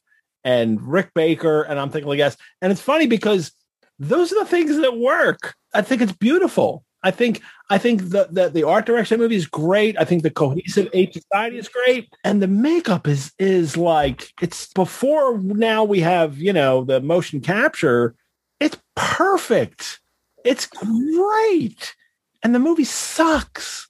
Uh, it is like it is so disappointing all the way through. I don't think Mark Wahlberg can carry a, that kind of movie. I, I think there are movies he can carry, and I don't think that's one of them. And I think that's part of it. Um, and you and you think about earlier, Planet of the Apes starting with Charlton Heston. I mean, he is he is a great actor. And even when he is limited himself to just screaming and yelling and running around or or you know kind of emoting these really heavy lines, he can do that. And he's also got voice command because he's classically trained, so he can do lines like that and they sound good. And Wahlberg's just a wall. What? No. His ability to act with a an animal that has speech uh, really, I think, came together in Ted. Oh yeah, which is fantastic for Wahlberg, and he was great in that. So eh, maybe not the apes, but the teddy bears, absolutely. That's funny. That is, and that is, and it works there. But I, I don't think he works in this. So it's also early in his career, and I and I think he has become a better actor as he has gone along too and I certainly don't think he's he's ready for this role. Well, it's the weird film that actually offends me, literally offends me, because you know I'm talking about the race relationships and just how crucial they are to the original Planet of the Apes, and then you get to Burton's remake. And you've got Paul Giamatti saying, can't we all just get along as a laugh line? And I'm like, hello, the Rodney King line. And then you've got you know, there are racial stereotypes. One of those stereotypes about black people is that they can't swim. So as they cross the water and then all the gorillas show up and they're just like, ah, we can't do it. You know, it's yeah. like they are stopped by water. The apes cannot cross water. I'm like, are they vampires? No, they're apes. And it's this weird racial stereotype going on here. And then again with the miscegenation, I find Helena Bonham Carter much more interesting than Estella Warren. Estella Warren, who's got this perfect hair and makeup through the entire thing, even though she's this native woman, she is a complete blank slate. There's just nothing behind her eyes. She's the perfect Nova, I suppose. What? No. But she can talk. I think all the humans can talk. Oddly enough, I think almost all, if not all of the humans that are on the planet, which I guess are the descendants of the people that were on the ship. So again, inbreeding possibly, but they none of them are African American if memory serves. It's all white people that survive and that become the humans that are on the planet. I think the most racially diverse is Erick Avari, who almost always plays uh, Middle Eastern people. But yeah, and then you've got uh, the only black and Asian people that are in the cast are playing gorillas, and then it's almost all white people playing orangutans and chimpanzees like I said, it offended me. It really made my skin crawl because of just how racially insensitive I found it. And for for a franchise, and especially for the early film that was really you know serious about tackling these issues, Burton doesn't take those issues seriously, and for me, it's the end of Burton. I've never been interested that interested in a Burton film after. I know Frankenweenie's after that, and that's that's fun to watch and all. But like Big Fish was good, but that's the last one for me. Sleepy Hollow was the last one that I was like really interested in. And I really like a lot in it. I don't think it's a great film, but I really like a lot in it, and it's it's really fun to watch still you know, I mean, Ed Wood is his masterpiece, and then it's, you know, don't think anything. Well, it's like almost every movie that he's made since then has been a remake. It's like Big Eyes and Big Fish were like the only, well, that's a weird coincidence. I didn't realize that they're the big movies, but they're the most original properties that he has, and then everything else is like Dark Shadows, Dumbo, just all of these remakes that he's doing my overwhelming assumption, I would almost say a moral certitude, is that the assumption was that this was going to be the next big title franchise helmed Batman and now Planet of the Apes. And he was going to, you know, they absolutely expected two or three or more of these, depending on how well it went. And with Tim Burton at the helm and just a fire hose of cash for everyone involved. And uh, it didn't happen and it was and it was the most puzzling ending. Uh, I, I mean, again, it was so clearly fumble the the on the on the one yard line. And I, I can remember that. Well, for people that know the book, it was like, oh, I get it. Like, because he's on another planet, and now he's coming back to Earth, and now this is what Earth is developed into. It makes perfect under it, it's perfect understandable if you understand the book, but it makes no sense if you watch all these Planet of the Apes films. But why is it Tim Roth's face on the Lincoln Memorial? Like, is did it? Tim Roth? Yeah, it's that. totally his face. Like, I don't think I realized that. All apes look alike to me. I've never met an ape I didn't like. Yeah, it's it's totally his face. And so, like, I was watching this YouTube video, which, you know, source of all knowledge, right? And it's one of these like, oh, well, because Taylor went forward in time, then somebody on the Planet of the Apes went back in time, and that's why it stayed face on the Lincoln Memorial. And I'm just like, ah, I, am not buying well, it. That, yeah, that doesn't work at all for me. And the, and the mistake, and this is an old tirade of mine, I'll be doing this on my deathbed, but the notion that the most valuable aspect of this is the twist ending it's the siren call that leads men to their doom.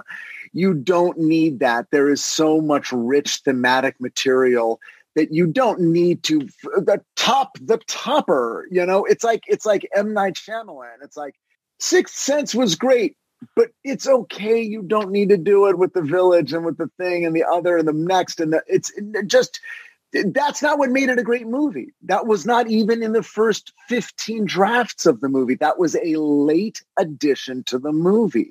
Very late. And the movie works without it. You would be absolutely as moved by The Sixth Sense, and it would be absolutely as much a classic movie without the twist ending. Just by being this heartrending story of this relationship and life and death. And that's great. And that should be okay. And but that's not how studios think. They're like, nah, the candy. We got to break the pinata at the end, and all the candy's got. You know, it's like, really, do we? Because that happens rarely, and it's great when it does. But don't, don't, don't put all your money on that number. It's just not going to pay off. And and in that case, it didn't. And you'll notice the last, the in the modern era, the last three eight movies, they don't have twist endings. Well, they're so smart that they move them to San Francisco, so they don't even worry about any of the things, any of the any of the states that actually have like East Coast yeah, icons. Yeah. yeah. you know, because California has no culture. The, all the cultures on the East Coast. Right, so they immediately the Golden Gate Bridge. What? We're still here. The Golden yeah, Ape Bridge. Ape Quate Tower. What? And in LA, there's like the Capitol building, but it's in the shape of an ape. You know, no, you don't need it. No, it's okay. those the, the movies are you know they they, they work. I wasn't sure about the reboot franchise with Rise of the Planet of the Apes. I will completely admit that I thought it was a little bit of a misfire. I only really liked it in the last, say, 10 minutes when people started dying. I was like, oh, okay, we're doing something interesting here. I was okay with like the Alzheimer's and John Lithgow, and I was okay with uh, James Franco, and I, I love Tyler Labine. I love that guy. So I Wait, was. no, who is he? Which one is he? Tyler Labine, he's a kind of a heavy guy. Usually has a beard and a mustache. He was Franco's friend. Yeah, he's and- Frank's friend, and the and the okay, yeah, who gets spit on, and then yeah, Right, and then he contracts the whole thing. I was like, all right, I'm okay with this, but the the stuff that takes place with uh, Draco Malfoy, I'm just like, oh my god, it was so tough to watch that. I love it. I love every moment of that movie. That that movie hit me like, oh my god, you got everything right, and surprising because I was a little leery because they were like, oh, you're going to go back to like conquest, like even like pre-conquest, and is that like? I was surprised that they were going to like try to do a chronological move for it, and everything works in it. I I I I, I, thought the, the the Draco's name Tom, what's his name? Um, Tom Riddle. I think it was really good. Is it Felton? Is it not Felton? Um, but I thought he was really good, and but I uh, um and and Brian Cox, who I love. Um, he could do any small role, and I love watching him. To to to reboot a franchise and say we're going to start from the beginning. I thought it was a little patronizing. Like we want to make sure everybody understands this, like the way it develops, kind of thing first. But everything worked in it, and and and Andy Serkis and Caesar. Uh, I it's just maybe 10 years from now, we're going to look back on these movies and say like, oh, look how awful that CGI. But I don't know. I, I'm, I so buy into it and I'm so moved and it looks so real. We're moved by the original one in 1968, and it's not because the makeup was so great. It's because the performances hold up and the the underlying material and the story and the relationships and the philosophical stances. I mean, you you know who Zira is, you know who Cornelius is, you know who Zaius is. It's like I get it, I get it, I get it. We're dealing. It's like we're watching fucking C-SPAN. I know these people. They're just they just have a big proboscis. But those makeups were extraordinary for their time. For their People time. were like blown away by that. My kids were not. When my kids watched it, they were like, that was the one thing they didn't like. They were like, yeah, but the, like those, those masks. And I was like, what do you mean masks? That was like this state of the art prosthetics. And that was the one thing they thought was dumb. And I was like, are you kidding me? That was the thing I loved as a kid. we grew up in the era of you of like like when we were in high school. Uh, I'm I'm talking to Ed now. You, like you could go to a movie and then come out afterwards and be walking down the street going, "Yeah, that kind of sucked. The special effects sucked, man." You know, that's not a thing anymore. It really isn't. It's like if anything has reached state of the art in the last 20 years, it's the production of film. There are no movies that feel like that was cheap. You know, there really aren't. That's never a complaint. It's, it's like the they they produce the living shit out of the shittiest movies you could imagine, but they are produced at the highest level. So now it's just acting, directing, writing. You know, that's the only thing you can really complain about. And and that's that's the world we're in now. So yeah, I don't know. I don't know if we're gonna reach some other weird level of participating holographically in movies. And it's like, oh, that's a stupid two dimensional movie. I like it when I can talk to Caesar. The weird thing about Planet of the Apes is as as revolutionary as, as Chambers makeup was, and how it works so well, and they even gave it a special Oscar for it the same year, 2001 Space Odyssey, which you can still watch today, and it's like that's completely realistic. Like everything looks perfect. And I did read in one of the apes things that like Kubrick was a little annoyed. What do you mean he got the award? Did you see my film?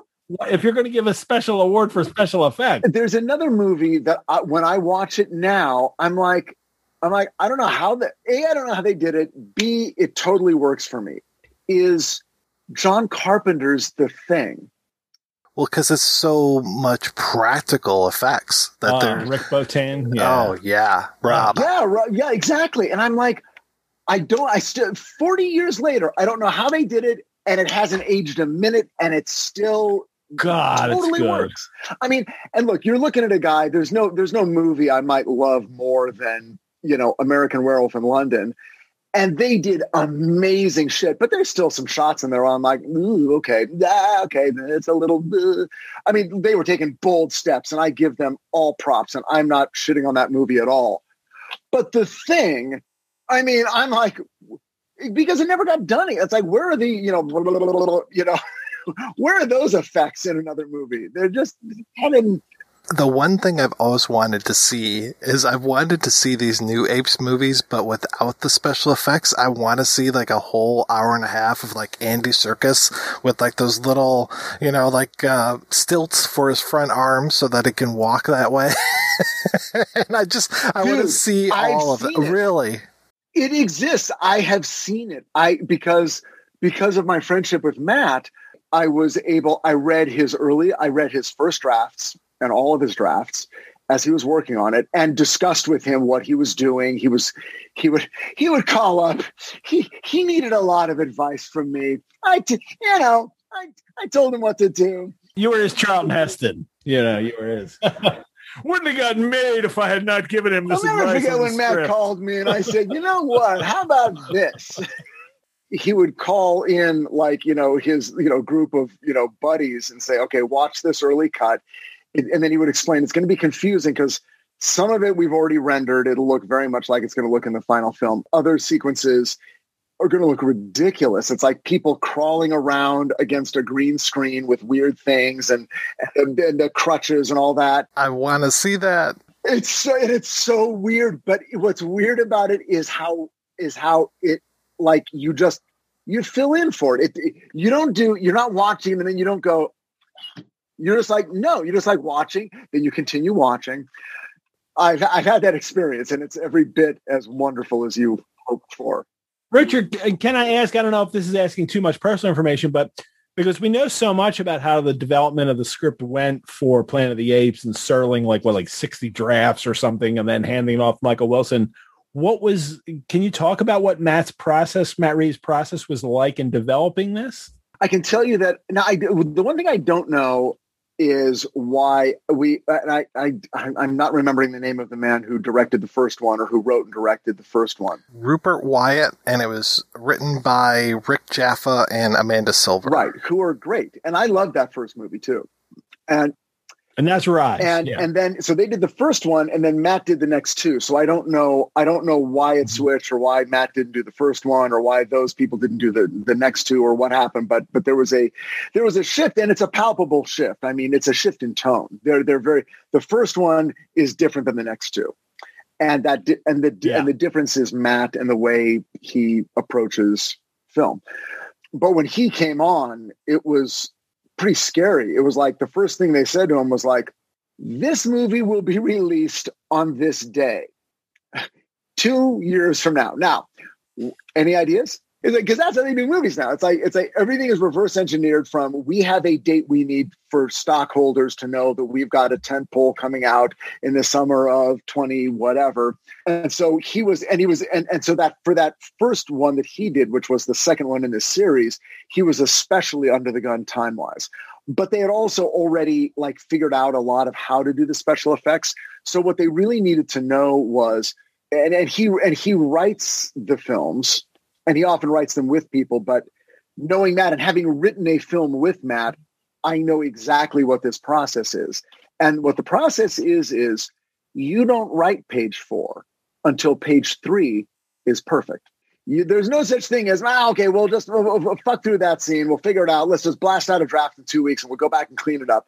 This is a process that takes months and months sometimes years where he's like well i'm, I'm still right around page 65 like we haven't quite figured that out yet so we gotta nothing's moving forward till we get 60 to 70 figured out and then we can i mean i've got an outline i've got an idea but you know and he directs the movie on the page.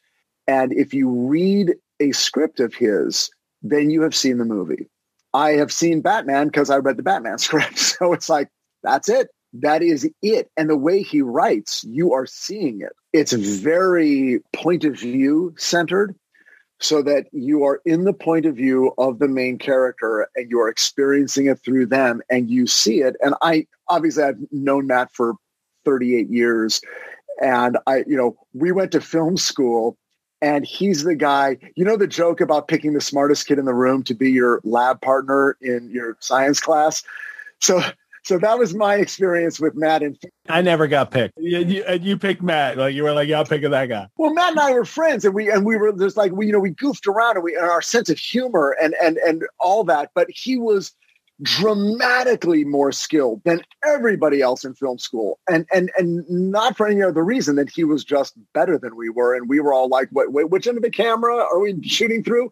And he was creating these little gems like literally his first project. He would go to the music school and find someone to score his his super 8 movies that he would bring into the very first thing. And everyone's just like oh can i just how how tall is this building? Because I need to jump off of it because none of us are going to work, and Matt's going to be a fucking superstar. and oh, and I'll tell, and I'll just tell one more quick story about film school. There was another guy in film school who was a real, a real weirdo, and he came into our film school like halfway through the first year, and we were making these short films, and he made this film called The Yellow Bandit and it's like what? And so and we're watching this thing and it's and there's this guy and he's going to bed and he falls asleep and then a guy breaks into the house and he's looking at the camera and he's going and it's like what the fuck is this? And he goes and he gets a pan and he goes into the, kitchen he fills the pan with water and then he puts it over and he puts the guy's hand in the water and then you go to the sheet and then and then a stain starts spreading on the sheet because he's put the guy's hand in a pan of warm water and now the guy's peeing his bed and the yellow bandit's laughing and the guy runs away and we're all like what the fuck is this judd apatow and little did you know he would be successful. This guy is going precisely nowhere. so you know, you know, and then meanwhile, and then and then Matt were like, you know, so so it's like, okay, well, you know, there's there's surprises in the world for everyone. And then my wife Susan, you know, the three of us all, you know, met that same year, 1984, at USC. So then, of course, Matt goes on we do Under Siege 2. Well, we do Dark Territory, which became Under Siege 2. But anyway, working with Matt, that's how he writes. So this is all coming back to Planet of the Apes and he needs to understand how he's going to achieve every single shot as he's writing it. Nothing is left to, okay, here's the script, but once we're on set, it's all different. No, once we're on set, it is simply executing what he has put on the page, and that's it. So once he's got that script and it's where he wants it to be, it does not change. That's interesting. That's a safe way to make a film too. That sounds almost sounds like Hitchcock. I'm going to limit everything so no one can interfere with how this is going to progress. Right. Yeah, one to one shooting ratio. Don't come in and try to fuck around with my edit. When you're doing a movie like this, where so much is kind of like you don't want someone fucking around like, oh, we don't need that sequence. We're hey, I decided this morning we're changing the sequence. It's like, no, we gotta. This is it's and and then it is literally like chiseling something out of marble. It is incredibly difficult. The editing process is almost impossible because you don't know what you're cutting. And I remember him talking about that and just saying, it's really hard because the studio wants a cut, but the effects aren't done. And I'm cutting together footage and I, I don't really, I don't really know what I'm cutting. Like I think I do. And, and, and for a guy who has planned every frame, he's like, it's very disconcerting. I'm, I'm setting out on a on a tightrope and I don't have, you know, I'm not balanced. But they get to that point and they're and they're very reassured by him having a plan and then of course working with I think did Stan Salfas cut the second or third one or both perhaps. Um, Stan is a guy he's worked with for years. I know Stan. I've worked with Stan in uh, on some TV stuff. Um, but but going, you know, every step of the way and working with Andy and Andy is a big part of those movies and became a bigger sort of creative voice because that was what drew Matt in. Being such a fan from the, his childhood and watching all these things, he was like, yes, I love all the action, I love all that stuff, but I'm just totally entranced by these relationships and and and those themes. And as is Andy Serkis. and so the two of them talked a lot about Caesar and who Caesar is as a man and a father and a husband. And all that plays out in those two films. That's how he approached it. I know that. And, and having read those two scripts and then seeing them was like, okay, yeah, this was the plan. And then, of course, the third one being sort of Apocalypse Now meets concentration camp movies. It was Stan Salfas, uh, editor on both of those. But um, uh, what, what, what I was saying earlier about uh, Rise and how much I really like Rise, I still understood Rise as almost like a prequel. And I and I felt like you're making that's what I was talking about making the chronological order. Like they almost made a prequel for the two films that I really wanted. And and they were the then they were the next two, the, the the Dawn and War, which I thought really do everything and go in ways about developing these ideas that clearly Tim Burton thought were just like funny lines. Matt's not a guy to sort of stand at arm's distance from the material and to and sometimes that's a very useful thing. In some movies you want that. It's just locking in the point of view of every scene so you know you know who you're you're in and whose whose mind you're in in every single shot of every single film and upcoming films will be the same way so you're you're sort of at, very much at ground level which brings which is funny because it brings sort of a, a, a visceral feeling to the movie that i think the original planet of the apes had but it does not have the arm's distance sort of social commentary where you're sort of like, oh, I see what's happening here. You see it, but you're with Matt's films, I feel like you're you're feeling it more. You are, and, and it's that, and it's all those, and just as Planet of the Apes was hitting, and and the others in the franchise were hitting contemporary, you know, cultural, you know, political ideas. We're we're so in tune with you know ecological, you know, concerns that we all have now, and dealing with animals and things that weren't as important in those early days but I wonder if it was at, at the expense of because clearly we still have these deep seated, you know, racial problems in our society.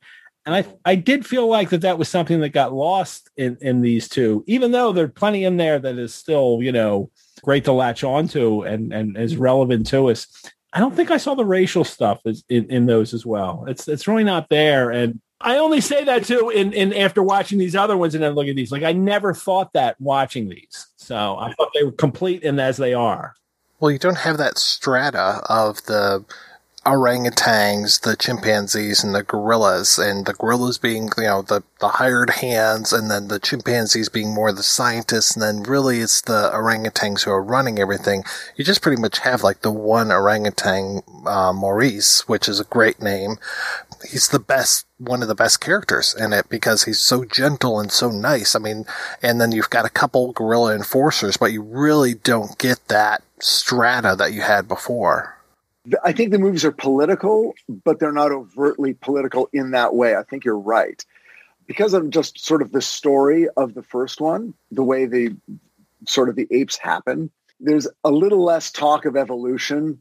You know, like like you you, you it's that's a couple of degrees away is arguments of evolution and and, and uh, but but what you do have is who deserves this real estate and you do have the feeling that the apes are just like, would you just let us go into the woods and fucking live our lives? And men are like, nope, no, we're not. not going to happen. So, so clearly it feels political, but not overtly racial in that way. The humans are the bad people. Now, there are some humans who aren't as bad kind of thing. But it's like the humans are bad and the and all the prime all the other primates because we're primates too. All the other primates are good except for Koba, but but he's very complicated. Like of course he's going to be that way because of the way he was treated, kind of thing. So, I mean, talk about Shakespearean. Koba is the you know is he's like the Iago or Richard. And he's the Richard Third. the Third. Like I'm going to root for you anyway, even though I know you're going to like do all this awful stuff.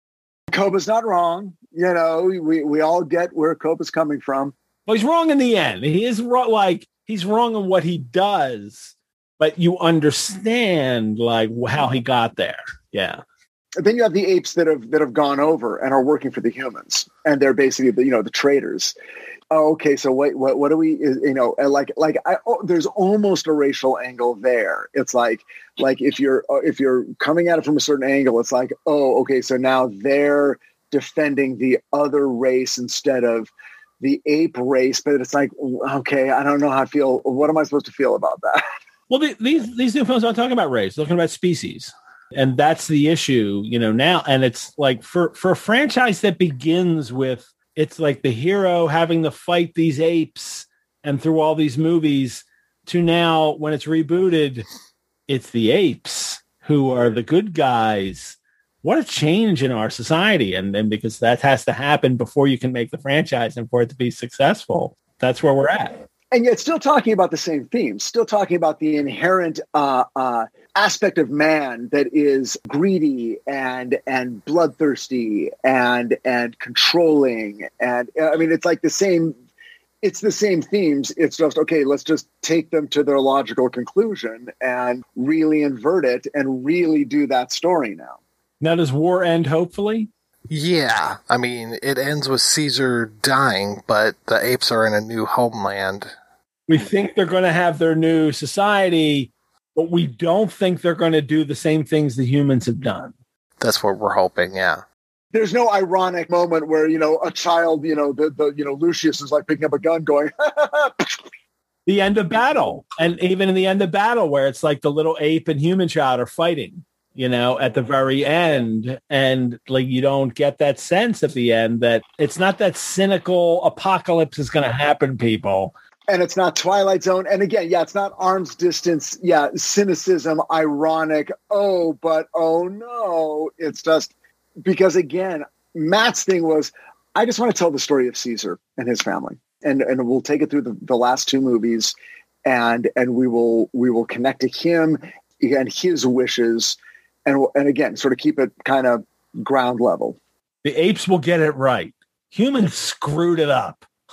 Right. The other primates will get it right. It was funny because I rewatched Dawn yesterday and I kind of remember Jason Clarke in it. I didn't remember Felicity. Uh, what's her name? No, she was from Felicity. Keri Russell. I didn't remember Gary Oldman being in the movie. Really? just like Gary I, Oldman. I, yeah. I never forgot Gary Oldman's in it. He's great in it, and in a role where it's like it's thankless. I always expect Gary Oldman to take over a film, and he clearly doesn't take over this film. Um, it's uh, it's still what's his name uh, from Brotherhood, the the actor. I mean, it still is his film for the humans. Um, what's his name? The Jason Thank Clarke. you. Uh, it's still his film yeah. for the humans. Gary Oldman's well, he's Gary Oldman. But then you get to war, and it's like, my God, Woody Harrelson, Oh. what a role! He is so good He's not it. supposed to be that good. Like I like Woody Harrelson, but then like he does, and I think like, wow, like you're not supposed to be this good an actor. You're supposed to be like good, but still in a funny kind of Zombieland kind of way. And he's really, really tremendously good in this.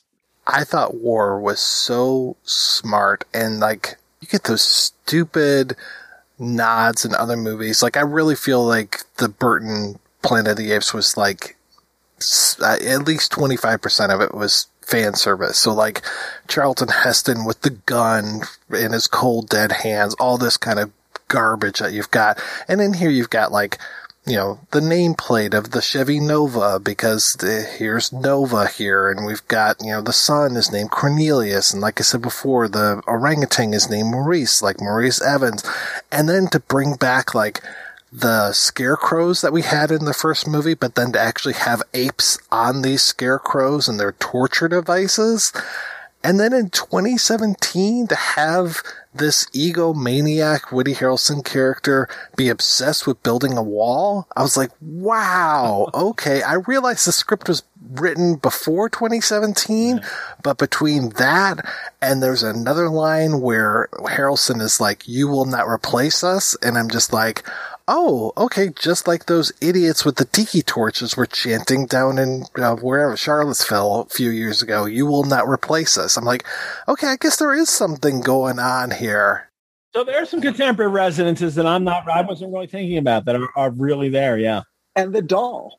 And does the doll carry the disease? Because it's the like the doll, the little girl Nova has the doll, and then Harrelson finds it, and then Harrelson ends up getting that disease. And I thought that was very smart that he's saying, you know, we all carry that simian disease, and it manifests in different ways and then that people are starting to go to that next level by losing their ability to speak. I was like, oh, that's, that's an interesting way to get around that whole thing and how the humans forget how to speak. Cause that's one of the things we didn't bring up when we go all the way back to the Boulle novel is that you get like you were talking about how a lot of the seeds for escape and conquest are planted in the Boulle novel. It's kind of weird because it's Zira doing brain surgery on these people, these humans that can't speak, but then they're able to recall like almost like racial memories yeah. through the brain surgery. A Jungian philosophy thing where you could have yeah. racial memory or, you know, yeah.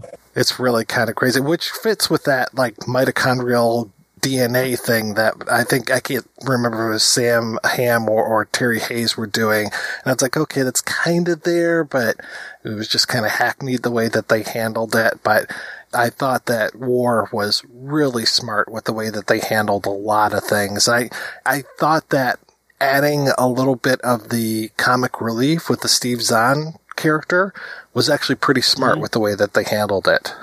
And in looking back over all of these, and then sort of asking the obvious question, which is, okay, so well, either in 10 years, w- will there be more movies or is Netflix going to make some big announcement that they're doing a TV show or like what, what is the future of the franchise? The one thing that sort of speaks to the idea that it might continue is that the apes are so engaging. From the very first movie to the very last one, the apes, whether they're the good guys, the bad guys, or both, those characters have been rendered so engagingly.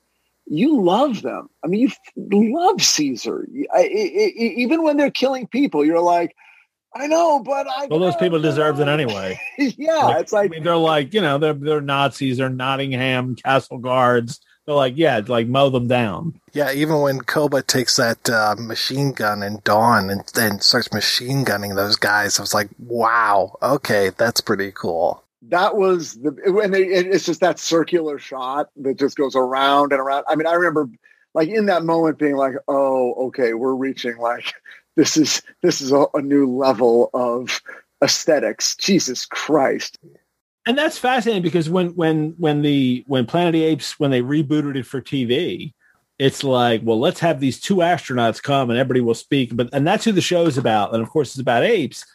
But now, if they go to continue this franchise in another way, it's clearly going to be about the apes because that's what I want to see, and I'm sure that's what everybody wants to see. We want to see this ape civilization, a TV series about. It. Like, like I would love to see that you kind of don't want to see apes fighting other apes because then it's zero sum. And ape shall not kill ape. That's the come on. That's battle. That's ape shall not kill ape. Go on two legs, not on. Oh, oh, that's something else. Okay. Um, then how do you bring in a sort of long form storytelling of a, another human encounter that is distinct enough from the last two movies that it isn't just a retread, but is novel enough? I mean, do you go again? Do you go way into the future? you know, because all the recent ones are, uh, you know, the last three are kind of now. I mean, it's all now or just a couple years in the future. It's not the year 2697 or whatever. So I don't know. That would be the most daring thing is like, do you even need humans? Like, I mean, I, I can't imagine anybody greenlighting that. But well, but who do you fight? Who do the apes fight then? You that know? would be daring to like do let's do a show about ape civilization about ape. Oh, in other words, so then it's just like Modern Family. Like it would be weird. yes, and then we could have a, yeah, we could have a sitcom. Yeah, there you go. I love how silent Dawn and War are. Like so many sequences are all being done with sign language. I just absolutely love that. And I, I made the big mistake yesterday when I was rewatching Dawn.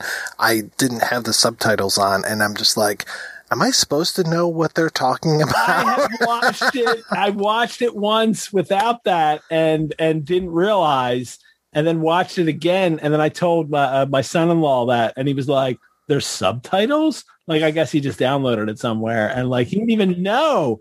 And, but it is fascinating that you literally can watch it without the subtitles and get something out of it. That's how good that motion capture and performances are that you can watch it without knowing what they're saying and people have done that I really appreciate that they make it that quiet because I remember watching War of the Planet of the Apes in the theater, and there were several times where everybody was so quiet watching it, and everybody on screen was so quiet because they were just communicating with their hands. And I'm just like, wow, this is kind of spooky, but I like it. Not as quiet as like watching The Quiet Place, but it was definitely very quiet of an experience. And then it gets super loud during the war parts, but those other parts are so nice and quiet.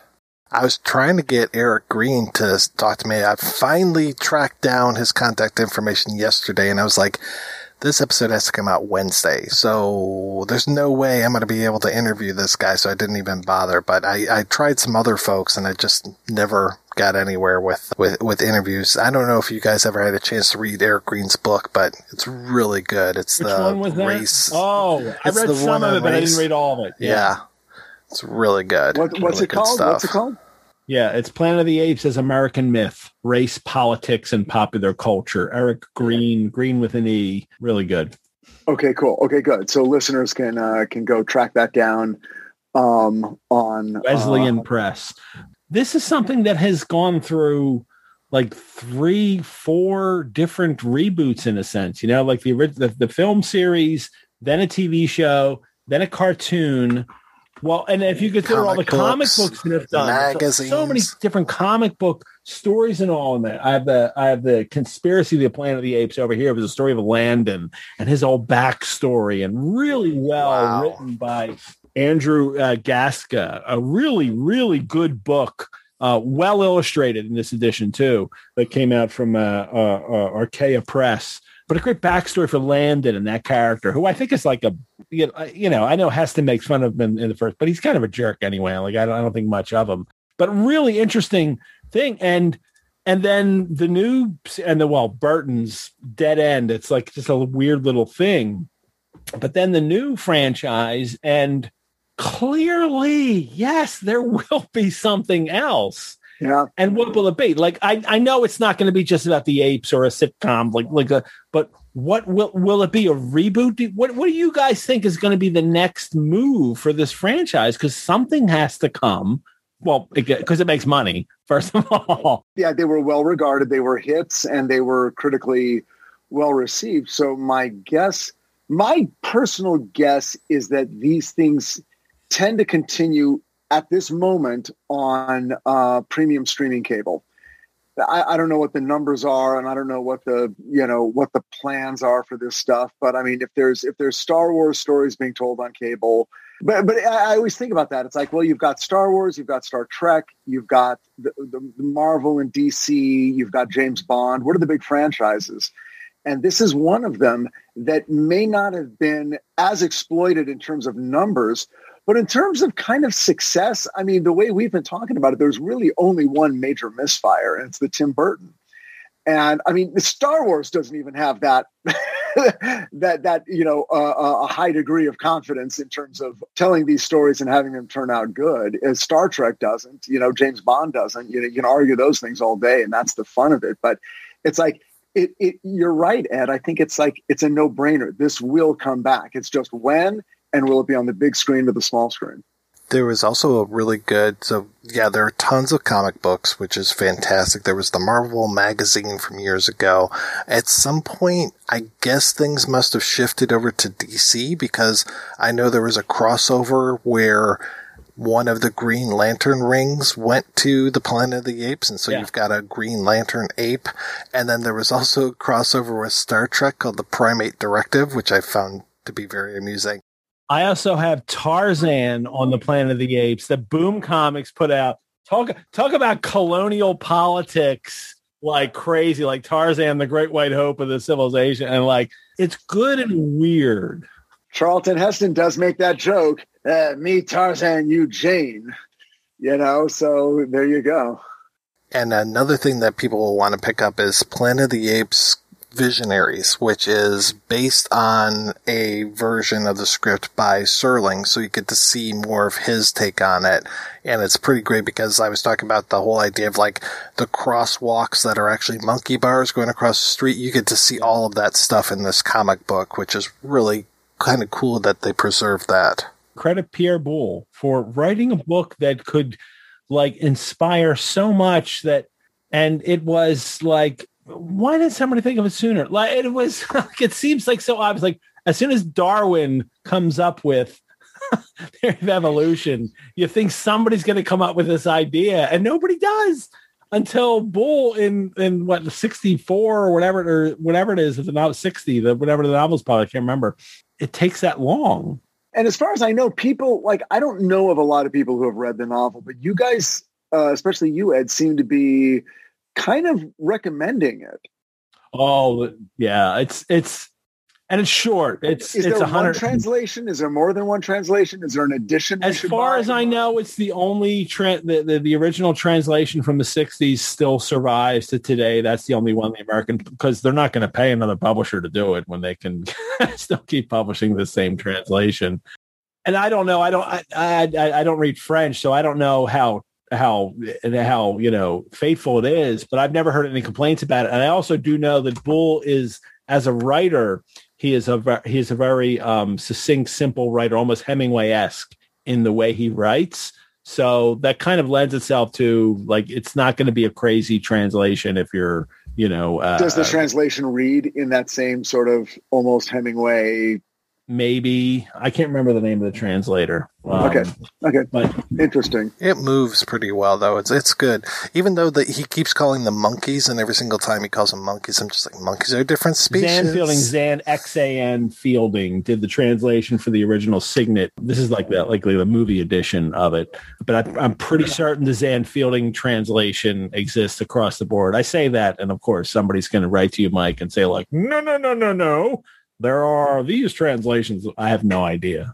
All right, guys, let's go ahead and take another break, and we're going to play a preview for next week's show. There is an inexorable force in the cosmos where time and space converge, where the here and now may be forever. An unavoidable whole, moving through space, swallowing everything in its path.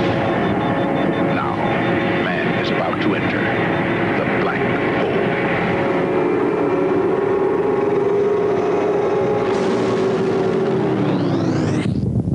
A journey that begins where everything ends. That's right. We'll be back next week with a look at Disney's The Black Hole. Until then, I want to thank this week's co-host Ed and Richard. So, Ed, what's been keeping you busy lately? I've been developing uh, programs for the Rosenbach still. Uh, I, I, I, I did last year. I did uh, Sundays with Dracula, which we did 27 straight weeks of talking about live on Zoom, talking about one chapter at a time of Dracula. Then I I went into Sundays with Frankenstein, and we did Fra- the whole Frankenstein novel in 15 weeks. You can find all these at rosenbach.org. All the videos of these shows exist. And next, I'm going to be doing Sundays with Jane Eyre.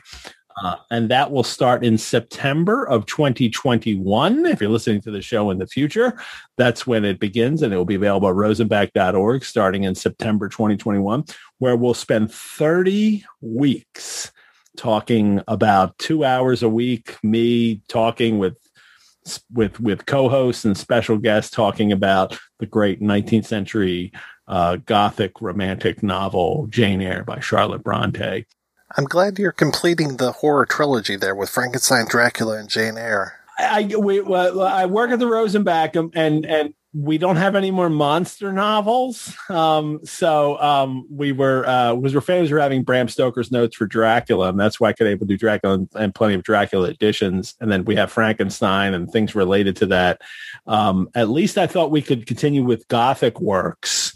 Um, uh, and you could debate whether or not there is a monster in Jane Eyre. Maybe Rochester is the monster. It's certainly not Bertha in the attic. We're far too, you know, uh, um, um, you know, uh, nice today to think that Bertha would be the monster, but maybe Rochester's. But that'll be the next thing that I'm doing, and uh, you can find me online doing all kinds of wonderful stuff like this.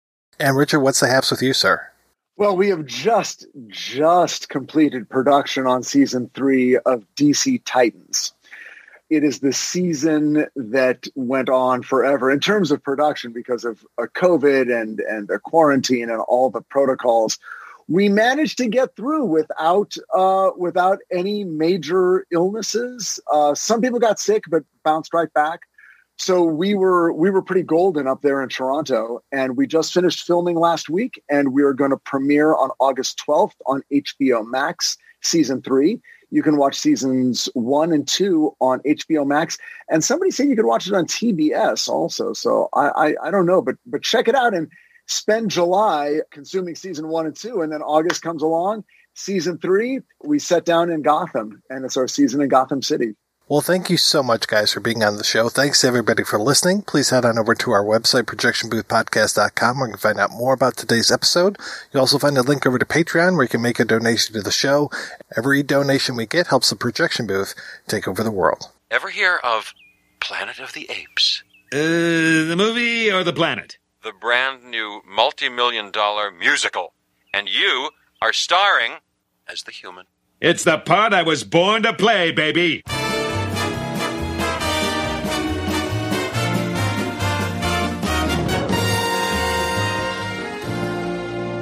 Help! The human's about to escape. Get your paws off me, you dirty ape! He can talk. He can talk. He can talk. He can talk. He can talk. He can talk. He can talk. I can sing! Ooh, help me, Dr. Zaius. Dr. Zaius, Dr. Zaius. Dr. Zaius, Dr. Zaius. Dr. Zaius, Dr. Zaius. Oh, Dr. Zaius. Dr. Zaius, Dr. Zaius. What's wrong with me? I think you're crazy. Want a second opinion? You're also lazy. Dr. Zaius, Dr. Zaius. Dr. Zaius, Dr. Zaius. Dr. Zaius, Dr. Zaius. Oh, Dr. Zaius. Dr. Zaius, Dr. Zaius. Can I play the piano anymore? Of course you can. Well, I couldn't before.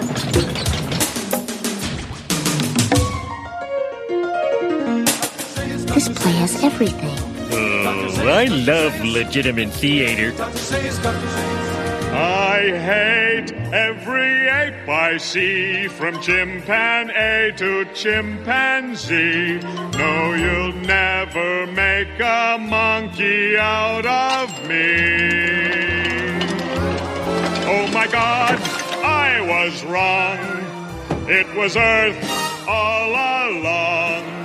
You finally made a monkey. Yes, we finally made a monkey. Yes, you finally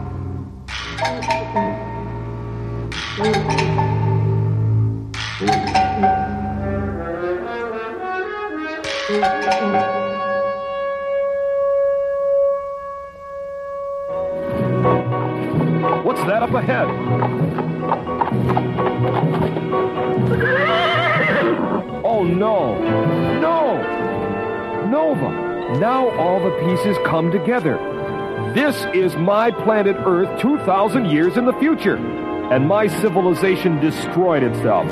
Oh, Nova! Nova! You are what is left of the human race!